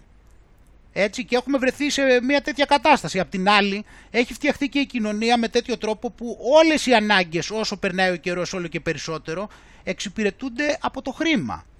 Οπότε έχοντας φτιάξει ένα τέτοιο σύστημα μετά τι κάνει έχει αυτό το κοπτικό χρήματος και μπορεί να, να παράγει και να κόβει όσο θέλει και μετά να το δανείζει και να στο δανείζει και με τόκο κιόλας. Και καμιά φορά όταν θέλει, όταν αυτό το χρήμα πάει για τους δικούς του σκοπούς, μπορεί να σου δώσει και με χαμηλό επιτόκιο για να, το του, πεις, για να του πεις και ευχαριστώ. Οπότε λοιπόν αυτή τη στιγμή φίλοι μου βρισκόμαστε σε μια τέτοια κατάσταση. Ε, η Αγγλία είπε ότι τα επιδόματα τα παρατείνει αυτή τη στιγμή τουλάχιστον μέχρι το Σεπτέμβριο και το ίδιο ψηφίσανε και τώρα στην Αμερική για αυτό το stimulus package και στην Ελλάδα το ίδιο. Αυτά λοιπόν φίλοι μου είναι ο τρόπος για να μας περάσουν στο επόμενο επίπεδο με το να δίνουν τα επιδόματα. Και με αυτόν τον τρόπο λοιπόν, ενώ ελέγχουν το χρήμα και τις κεντρικές τράπεζες και όλα, με αυτόν τον τρόπο λοιπόν θα μας φέρουν στο να πάμε σε μια νέα κατάσταση στην οποία θα θέλουν να έχουν και το ψηφιακό χρήμα. Θα το κάνουν ψηφιακό για να είναι πιο απλό ακόμα, να μην έχει χαρτονομίσματα και να ελέγχεται περισσότερο. Οπότε λοιπόν Οπότε λοιπόν στην κατάσταση αυτή είναι το θέμα ότι το marketing χρειάζεται να ληφθεί υπόψη το marketing που θα κάνουν και σου λέω το εξής. Είτε το χρήμα που θέλουν να φέρουν το ονομάσουν βιολογικό νόμισμα, είτε το ονομάσουν ε, υλικό νόμισμα, είτε το ονομάσουν βιονικό νόμισμα, είτε το ονομάσουν κβαντικό νόμισμα, είτε το ονομάσουν ηλεκτρομαγνητικό νόμισμα, είτε ηλεκτρικό νόμισμα, είτε μαγνητικό νόμισμα, ό,τι όνομα και άμα του δώσουν, θα είναι φτιαγμένο με τρόπο που θα έχει τα ενία, με τον τρόπο που ξέρει αυτός να το χρησιμοποιεί. Οπότε εμείς χρειάζεται να προσέχουμε. Τα επιδόματα έχουν ξεκινήσει ήδη. Αυτός είναι ο σκοπός. Τα εγγυημένα εισοδήματα. Τα επιδόματα δηλαδή, τα εγγυημένα. Ότι θα σου δώσουν, θα έχεις εγγυημένα ένα πιάτο φασολάδα με κουπόνι. Έτσι θα πηγαίνεις, θα έχεις το κουπόνι, το ψηφιακό κουπόνι τώρα βέβαια, να μην το κάνουμε και ίδιο με την παλιά τεχνολογία όπως το κάνανε εκεί στα ανατολικά, ε, δεν θα είναι, θα είναι ψηφιακό κουπόνι και θα μπορείς εσύ να πηγαίνεις στο φούρνο και θα μπορείς να παραγγέλνεις μάλλον, δεν θα πηγαίνεις στο φούρνο, θα έχεις δικαίωμα να παραγγείλεις τη φρατζόλα ψωμί σου σήμερα για να μπορέσεις να βουτήξεις μέσα στη φασολάδα που θα σου εγγυηθούν ότι θα σου παρέχουν. Έτσι. Τώρα λοιπόν για να φτάσουμε βέβαια να πάμε εκεί πρέπει να πάμε σε μια πλήρη φτωχοποίηση ε, όπως καταλαβαίνεις και αυτό είναι που λέμε για την οικονομία. Γι' αυτό και οι άνθρωποι πρέπει να, είναι να συλλάβουμε όλες αυτές τις σημαντικές αλήθειες ε, και τώρα έχουμε φτάσει σε σημείο στο οποίο σου λέει ότι ε, είπε και η, η τράπεζα της Αγγλίας, άκου είπες ότι στους επόμενους έξι μήνες θα πρέπει να προετοιμαστούν για αρνητικά επιτόκια. Ξέρεις τι σημαίνει αρνητικά επιτόκια; Ότι δηλαδή εσύ θα πληρώνεις την τράπεζα για να έχεις τα λεφτά σου μέσα. Ενώ δηλαδή παλιά όταν θέλανε να φουσκώσουν το κοπάδι σου έβαζες τα λεφτά μέσα και σου δίνανε επιτόκια 10 και 15% τώρα σου δίνανε ε, τέτοιο, τώρα σου λέει πάνε για αρνητικά επιτόκια. Δηλαδή εσύ θα πληρώνεις για να τα έχεις. Θα σου κάνει δηλαδή κάθε χρόνο όσα λεφτά έχεις μέσα θα έχει και ένα ποσοστό που θα σου κάνει κράτηση. Επειδή τα έχεις εκεί. Το φαντάζεσαι τώρα το, το δούλεμα. Και όλο αυτό, ξέρεις, ναι, θα σου πούνε και όλο αυτό. Η πλάκα είναι, ξέρεις, θα, θα πας εκεί, θα μιλήσεις με κανέναν εκεί πέρα που θα σου λέει ότι είναι από πανεπιστήμιο και θα σου πει ναι, επειδή θα σε αρχίσει το μπουρδούκλωμα τώρα για να μην δεις εσύ την απλή αλήθεια που σου εξηγώ αυτή τη στιγμή. Και θα σου πιάσει και θα σου πει ναι, αλλά ξέρεις, ε, είχαμε έλλειμμα τόσο λόγω του ιού ε, το κράτος ε, είχε τα, τις τάδε ζημίες επειδή έπρεπε να καλύψει αυτά οπότε μετά του δώσανε με το τάδε επιτόκιο και γι' αυτό το λόγο οι τράπεζες έπρεπε μετά να δανειστούν με περισσότερο επιτόκιο οπότε μετά είχαν πιο χαμηλή ρευστότητα και επειδή είχαν πιο χαμηλή ρευστότητα αναγκαστήκανε μετά για να ισορροπήσει η οικονομία να βάλουν αρνητικά επιτόκια και θα σου αρχίσει κάτι τέτοιες αναλύσεις οι οποίες είναι φτιαγμένες μόνο και μόνο για να μπερδεύουν τον κόσμο και να μην βλέπει αυτά τα πράγματα τώρα που κάνουν και μας λένε τώρα αφού ξέρεις. Και είναι πάντα όλα τα κράτη κερατάδες και ζημιωμένοι. Και να σου δείξω και κάτι άλλο τώρα καλύτερο ακόμα. Πάμε να, δει, να δεις τώρα και κάτι ακόμα πιο ωραίο για να δεις εδώ πέρα πόσο ωραία είναι στημένο όλο το πράγμα. Εδώ λοιπόν, κοίτα αυτό είναι στο Στάνφορντ, κοίτα. Τζον Γόλφενσον, πρόσεχε, 1 Ιανουαρίου 2010.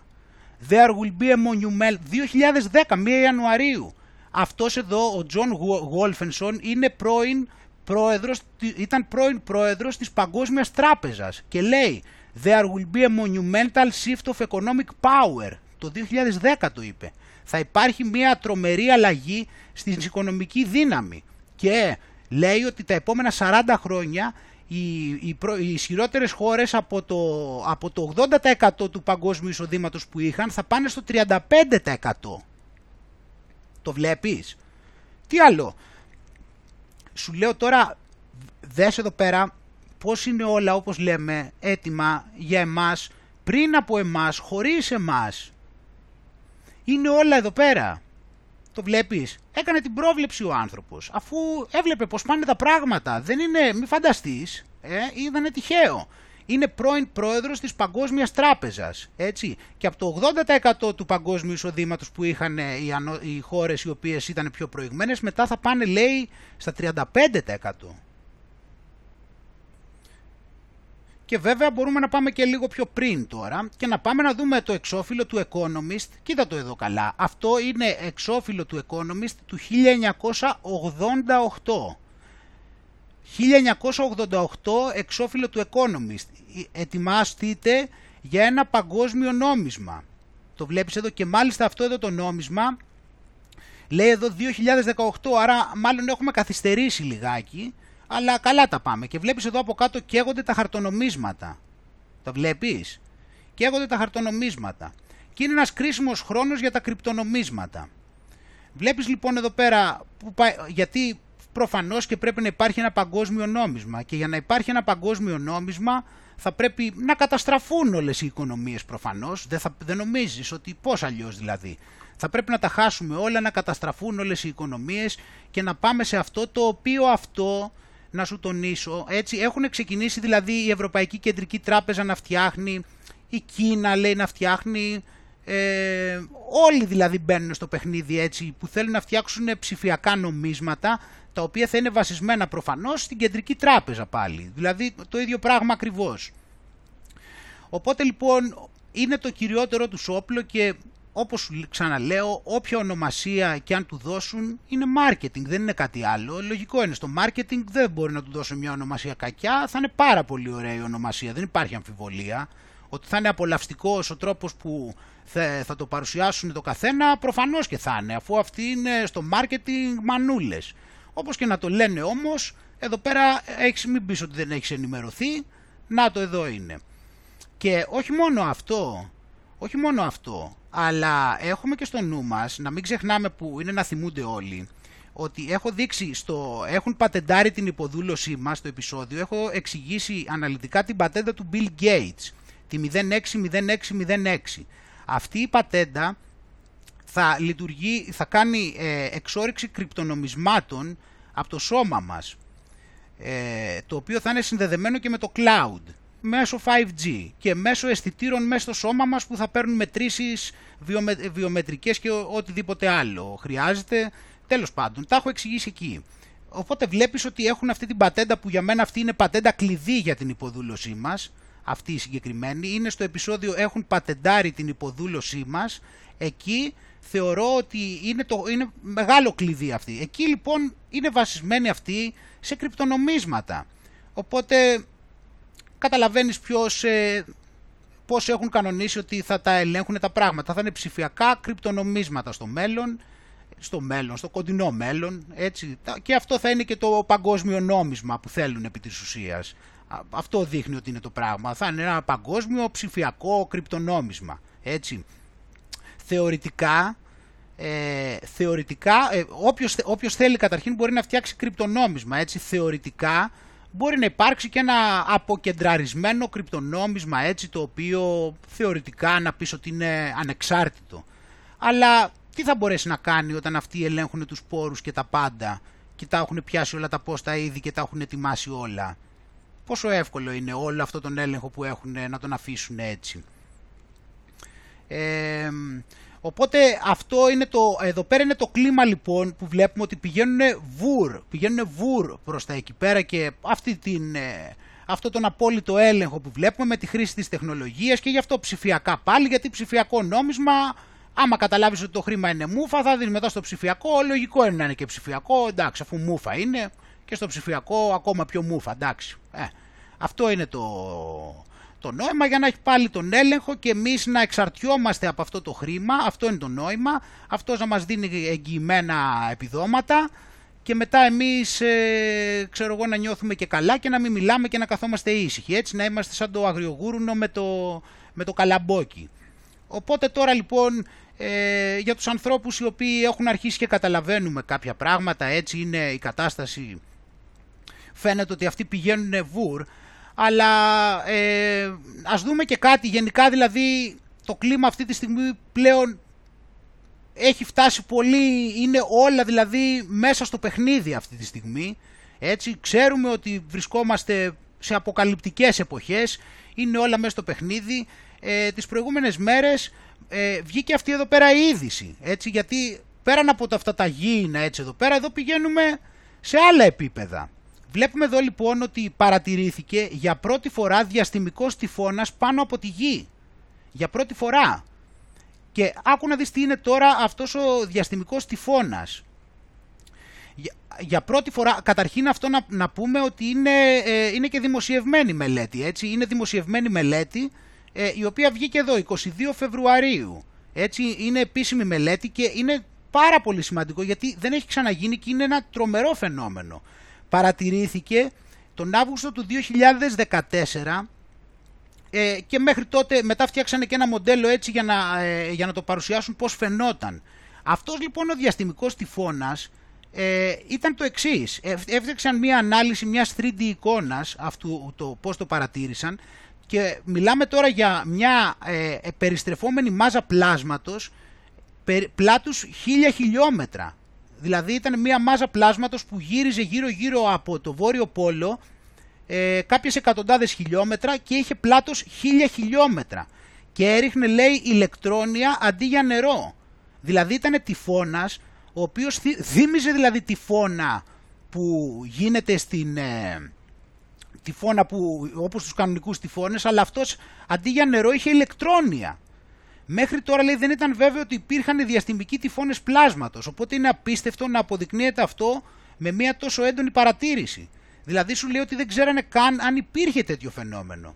Οι τροπικές θύελες σχετίζονται με μεγάλες ποσότητες ενέργειας και αυτοί οι διαστημικοί τυφώνες πρέπει να δημιουργούνται από ασυνήθιστα μεγάλη και ταχεία μεταφορά ενέργειας του ηλιακού ανέμου και φορτισμένων σωματιδίων στην ανώτερη ατμόσφαιρα της Γης.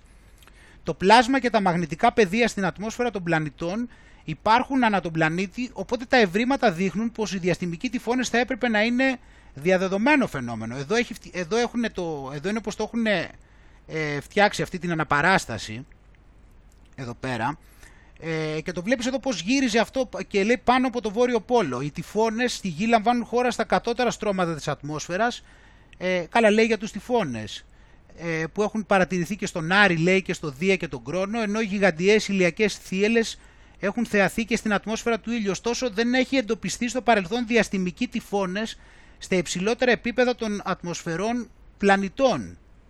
Έτσι. Οπότε λοιπόν ο διαστημικός τυφώνας που αναλύθηκε από την ομάδα στην ιονόσφαιρα της Γης περιστρεφόταν με φορά αντίθετη αυτής του ρολογιού, είχε πολλαπλούς βραχίονες και είχε διάρκεια περίπου 8 ωρών. Έτσι. Ε, και όπως είπαμε αυτό ε, χρησιμοποιήθηκαν παρατηρήσεις από τέσσερις ε, δορυφόρους. Οπότε μιλάμε για ένα πρωτόγνωρο φαινόμενο, για ένα τρομερό φαινόμενο, δηλαδή μιλάμε για ένα, ένα τυφώνα ένα τυφώνα ηλιακού πλάσματος πάνω από το Βόρειο Πόλο, το οποίο είχε πλάτος χίλια χιλιόμετρα και ήταν γεμάτο φυσικά με πλάσμα.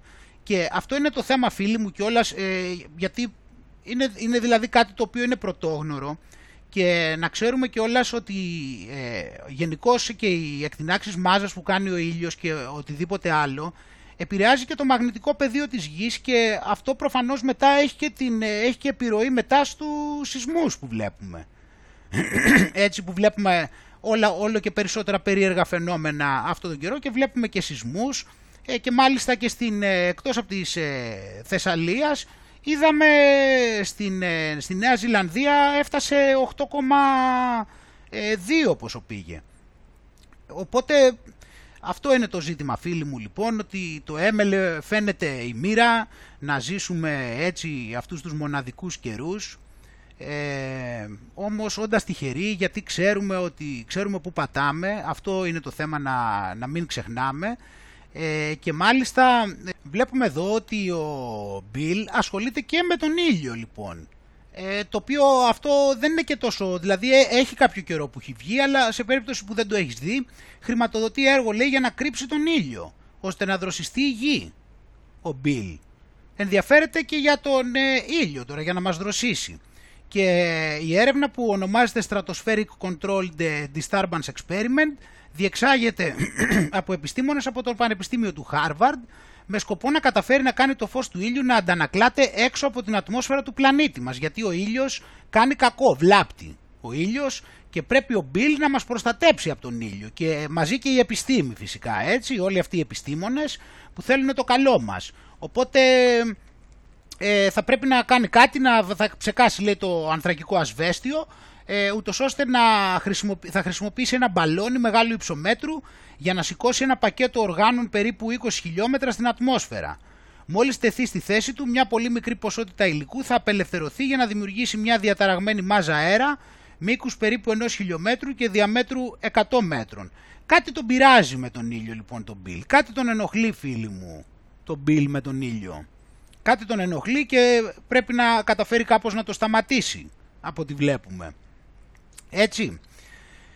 Και τώρα λοιπόν εδώ που έχουμε οδηγηθεί και είμαστε εδώ πέρα φίλοι μου ε, και προσπαθούμε να αναλύσουμε εδώ πέρα και να καταλάβουμε ποιες είναι οι αρχές και με ποιο τρόπο ασκείται η εξουσία και πώς ε, χρειάζεται και εμείς μέσα μας να είμαστε θωρακισμένοι γιατί όπως καταλαβαίνεις ε, όντως η θωράκιση είναι σημαντικό πράγμα αλλά όχι για τον ιό αλλά από τον μαύρο έτσι ε, πάμε να δούμε λοιπόν εδώ πέρα τώρα την ε, επιστολή του Αποστόλου Παύλου προς Εφεσίους, ένα, ένα σημείο.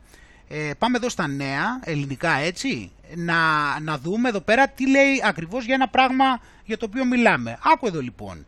Ενδυθείτε, αυτή είναι επιστολή Πέτρου προς, ε, Παύλου προς Εφεσίους, ε, είναι το 6.11 τώρα, 6.11. Ενδυθείτε την πανοπλία του Θεού για να μπορέσετε να αντισταθείτε στα τεχνάσματα του διαβόλου, διότι δεν διεξάγομεν πάλιν με σάρκα και αίμα, αλλά με τα σαρχάς, τας εξουσίας, τους κοσμοκράτορας του σκοτεινού του του κόσμου, με τα πονηρά πνεύματα εις τους ουρανούς. Έτσι, εδώ λοιπόν βλέπουμε ότι εδώ πέρα ορίζει ποιος είναι ο εχθρός, φυσικά τον εχθρό τον έχει, έχει μιλήσει και ο Ιησούς, ε, για τον πατέρα του ψεύδους. Ξαναβλέπουμε εδώ αυτό και μας τονίζει αυτό εδώ πέρα ότι ο εχθρός δεν είναι με σάρκα και αίμα. Οπότε εμείς φίλοι μου αυτή τη στιγμή χρειάζεται να έχουμε αυτήν την αντίληψη. Εντάξει, γιατί αλλιώς θα μπλέκουμε και θα μπερδευόμαστε και θα νομίζουμε ότι ε, πολεμάμε αλλά θα πολεμάμε ε, λάθος εχθρούς. Θα πολεμάμε ε, τα τσιράκια του αντί να αντιλαμβανόμαστε ποιος είναι η κεντρική αρχή. Γι' αυτό λοιπόν και εγώ φίλοι μου τονίζω συνέχεια ποια είναι η κεντρική αρχή για να μην παρασυρώμαστε με τα τσιράκια του και να ασχολούμαστε με την κεντρική αρχή. Γιατί τα τσιράκια του έτσι κι αλλιώς τσιράκια είναι. Τα τσιράκια είναι σαν τα κεφάλια της λερναίας ύδρας. Ενώ άμα πας κατευθείαν στην πηγή, στην πηγή του κακού, καταλαβαίνεις. Και εδώ περιγράφεται λοιπόν η αρχή του κακού. Και το άλλο λοιπόν το ζήτημα το οποίο χρειάζεται να ληφθεί υπόψη εδώ είναι ότι σου έδειξα ακριβώς με ποιο τρόπο εξουσιάζει. Και είναι αυτός, είναι τα αυτά, αυτά εδώ.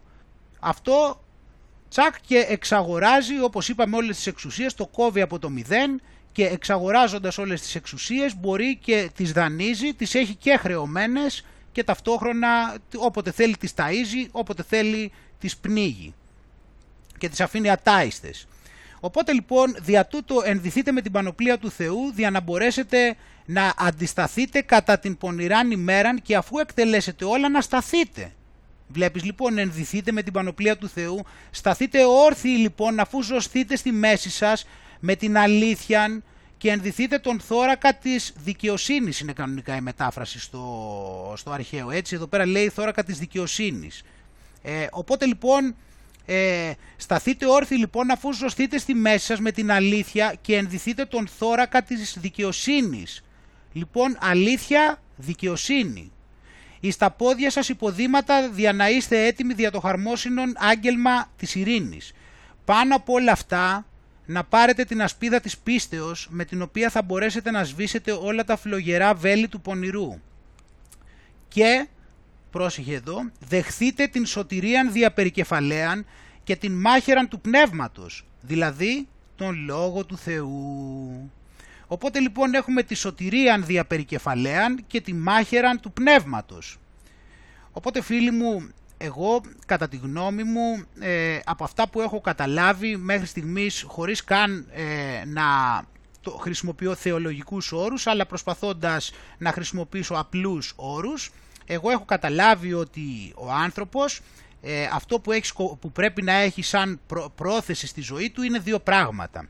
Πρώτον, το να αγαπάει, να αγαπάει τα αδέρφια του, τους συνανθρώπους του, τα πάντα να αγαπάει, γιατί όλα, όλοι είμαστε του ίδιου Θεού και στη συνέχεια το δεύτερο να κάνει είναι να, να έχει την πρόθεση να εξελίσσεται νοητικά. Να προσπαθεί δηλαδή να ε, μπαίνει βαθύτερα, να καταλαβαίνει καλύτερα ποιος είναι ο ρόλος του σε αυτό τον κόσμο. Και φυσικά αυτό δεν μπορεί παρά να τον οδηγήσει φυσικά και στην αντίληψη για το Θεό, έτσι. Ε, γι' αυτό και ο άνθρωπος έχει έτσι ανώτερη, ανώτερο νου, ανώτερες δυνατότητες κανονικά που πολλές φορές τον κάνουν κατώτερου επίπεδου ακόμα και από τα ζώα, πολύ συχνά, που είναι πολύ συχνά, δηλαδή τα ζώα είναι μεν πολύ σοφότερα από εμάς στην πράξη, αλλά επί της ουσίας εμείς έχουμε πολύ μεγαλύτερες δυνατότητες. Απλά αυτές οι δυνατότητες ε, πολλές φορές μας γυρνάνε boomerang. Οπότε λοιπόν εμείς από τη μία, εγώ από ό,τι έχω καταλάβει, από τη μία χρειάζεται να έχουμε την πρόθεση να αγαπάμε και στη συνέχεια να έχουμε και την πρόθεση να εξελισσόμαστε, να καταλαβαίνουμε καλύτερα δηλαδή το δημιούργημα του Θεού και εμείς ως παιδιά του Θεού, να το θέσω έτσι, να καταλάβουμε και μας ποιος είναι ο ρόλος μας εδώ πέρα και τι κάνουμε και για ποιο λόγο και ούτω καθεξής όπως καταλαβαίνεις. Αυτά που έχουμε ξαναπεί και καταλαβαίνει όποιος άνθρωπος έχει προβληματιστεί έτσι στη ζωή του.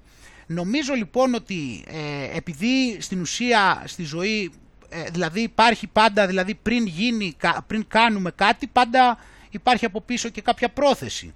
Οπότε στην ουσία ε, δεν είναι ότι μπορείς πάντα να ξέρεις ποιο είναι το σωστό να κάνεις γιατί η ζωή είναι και ένα σχολείο στο οποίο μαθαίνεις ε, έτσι μαθαίνεις τι είναι το σωστό, τι είναι το λάθος. Πολλές φορές έχουμε κάνει λάθη και μέσω των λαθών καταλάβαμε τι ήταν το σωστό.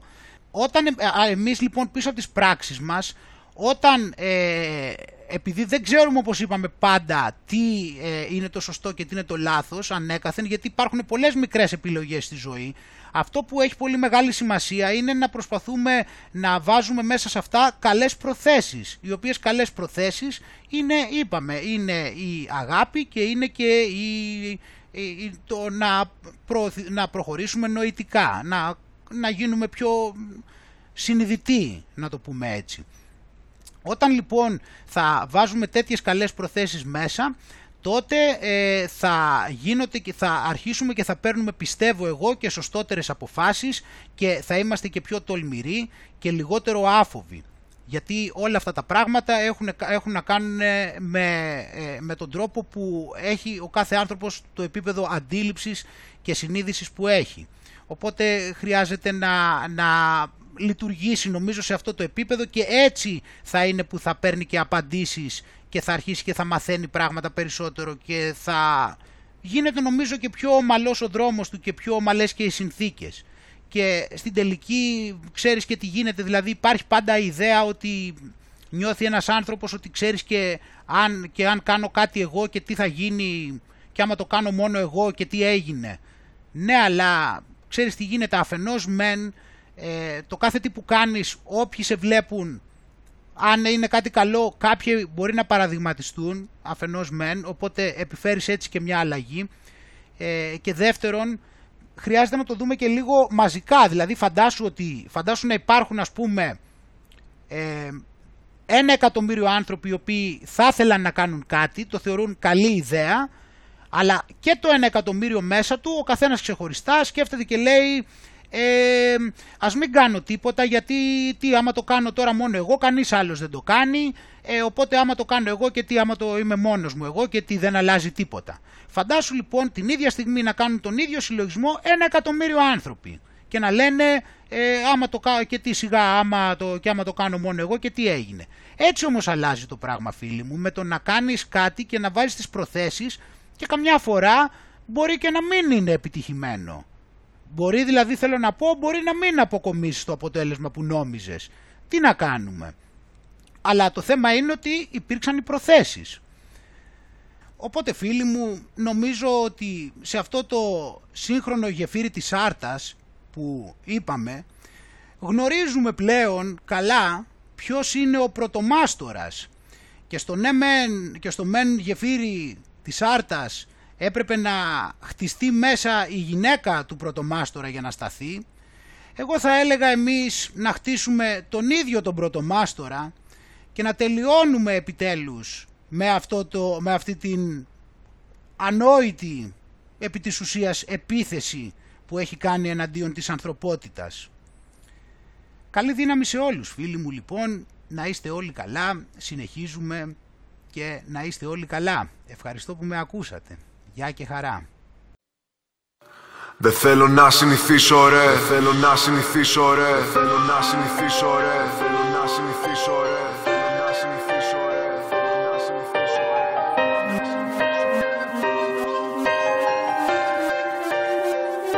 Δεν θέλω να συνηθίσω ρε. Να ζω με αυτό το δρόμο που προσβάλλει Τα κύτταρα του μυαλού μου. Από το πρωί μέχρι το βράδυ Και με φτάνει στα όρια της κατάθλιψης. Για να αποκτήσω ξαφνικά υφυπουργό επιθεμάτων ψυχικής υγείας. Να ξεπουλάνε τα χαπάκια υπνίας Μέρος να γίνομαι μιας παροδίας. Δεν θέλω να συνηθίσω ρε. να κυκλοφορώ με μηνύματα Για να περπατήσω, να ψωνίσω. Να πάω στη μάνα μου, να βγάλω βόλτα το σκυλί μου. Να μην αγγίζω, να μην φυλάω. Με τους αγώνες κολλητούς να χαιρετάω. Δεν θέλω να συνηθίσω ρε Να φοράω φήμοτρο. Ούτε να το κάνω μόδα Με σχεδιάκια και κατούνς Γιατί διπλά στο φήμοτρο Κρέμεται το λουρί. Κι αυτό μπορεί να γίνει ενδεχόμενο Να είναι το σενάριο το επόμενο. Δεν θέλω να συνηθίσω ρε Σε διαγγέλματα και απαγορεύσεις κυκλοφορίας και συναθρήσεων. Επειδή τα έχει ζήσει ο πατέρας μου Δεν είναι πια με μας Αλλά μου τα έχει περιγράψει Και ήταν βραχνάς. Δεν θέλω να συνηθίσω ρε Να κάθομαι στο κάναπε Και να μην μπορώ να δουλέψω. Ετούμενος επιδόματα Σε όσα θέλω να μην έχω δικαιώματα. Δεν θέλω να συνηθίσω ρε. Να με ποτεύετε Να μου υπαγορεύετε. Για μέρα να πάω να κουρευτώ, να ονειρευτώ. Τι ώρα θα πρέπει στο σπίτι μου να φτάσω. Σε λίγο θα μου λέτε ποιο βιβλίο να διαβάσω Δεν θέλω να συνηθίσω ρε. Τέτοιου είδους κοινωνική συμμόρφωση Θυσμένη πάνω στην πλάτη μιας αρρώστιας. Με οδηγίες και μέτρα αναλογισμού Πίνες εκφοβισμού Τα νούμερα δεν βγαίνουνε του ισολογισμού. Δεν θέλω να συνηθίσω ρε. Να είμαι στα υπόγεια Και η ζωή στα ρετυρέ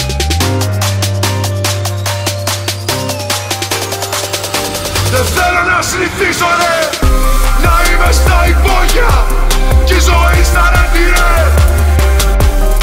Δεν θέλω να συνηθίσω ρε. Να είμαι στα υπόγεια Κι η ζωή στα ρέντι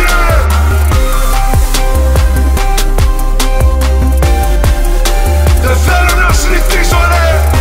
Να είμαι στα υπόγεια Κι η ζωή στα ρέντι θέλω να συνηθίζω ρε. Να είμαι στα υπόγεια Κι η ζωή στα ρε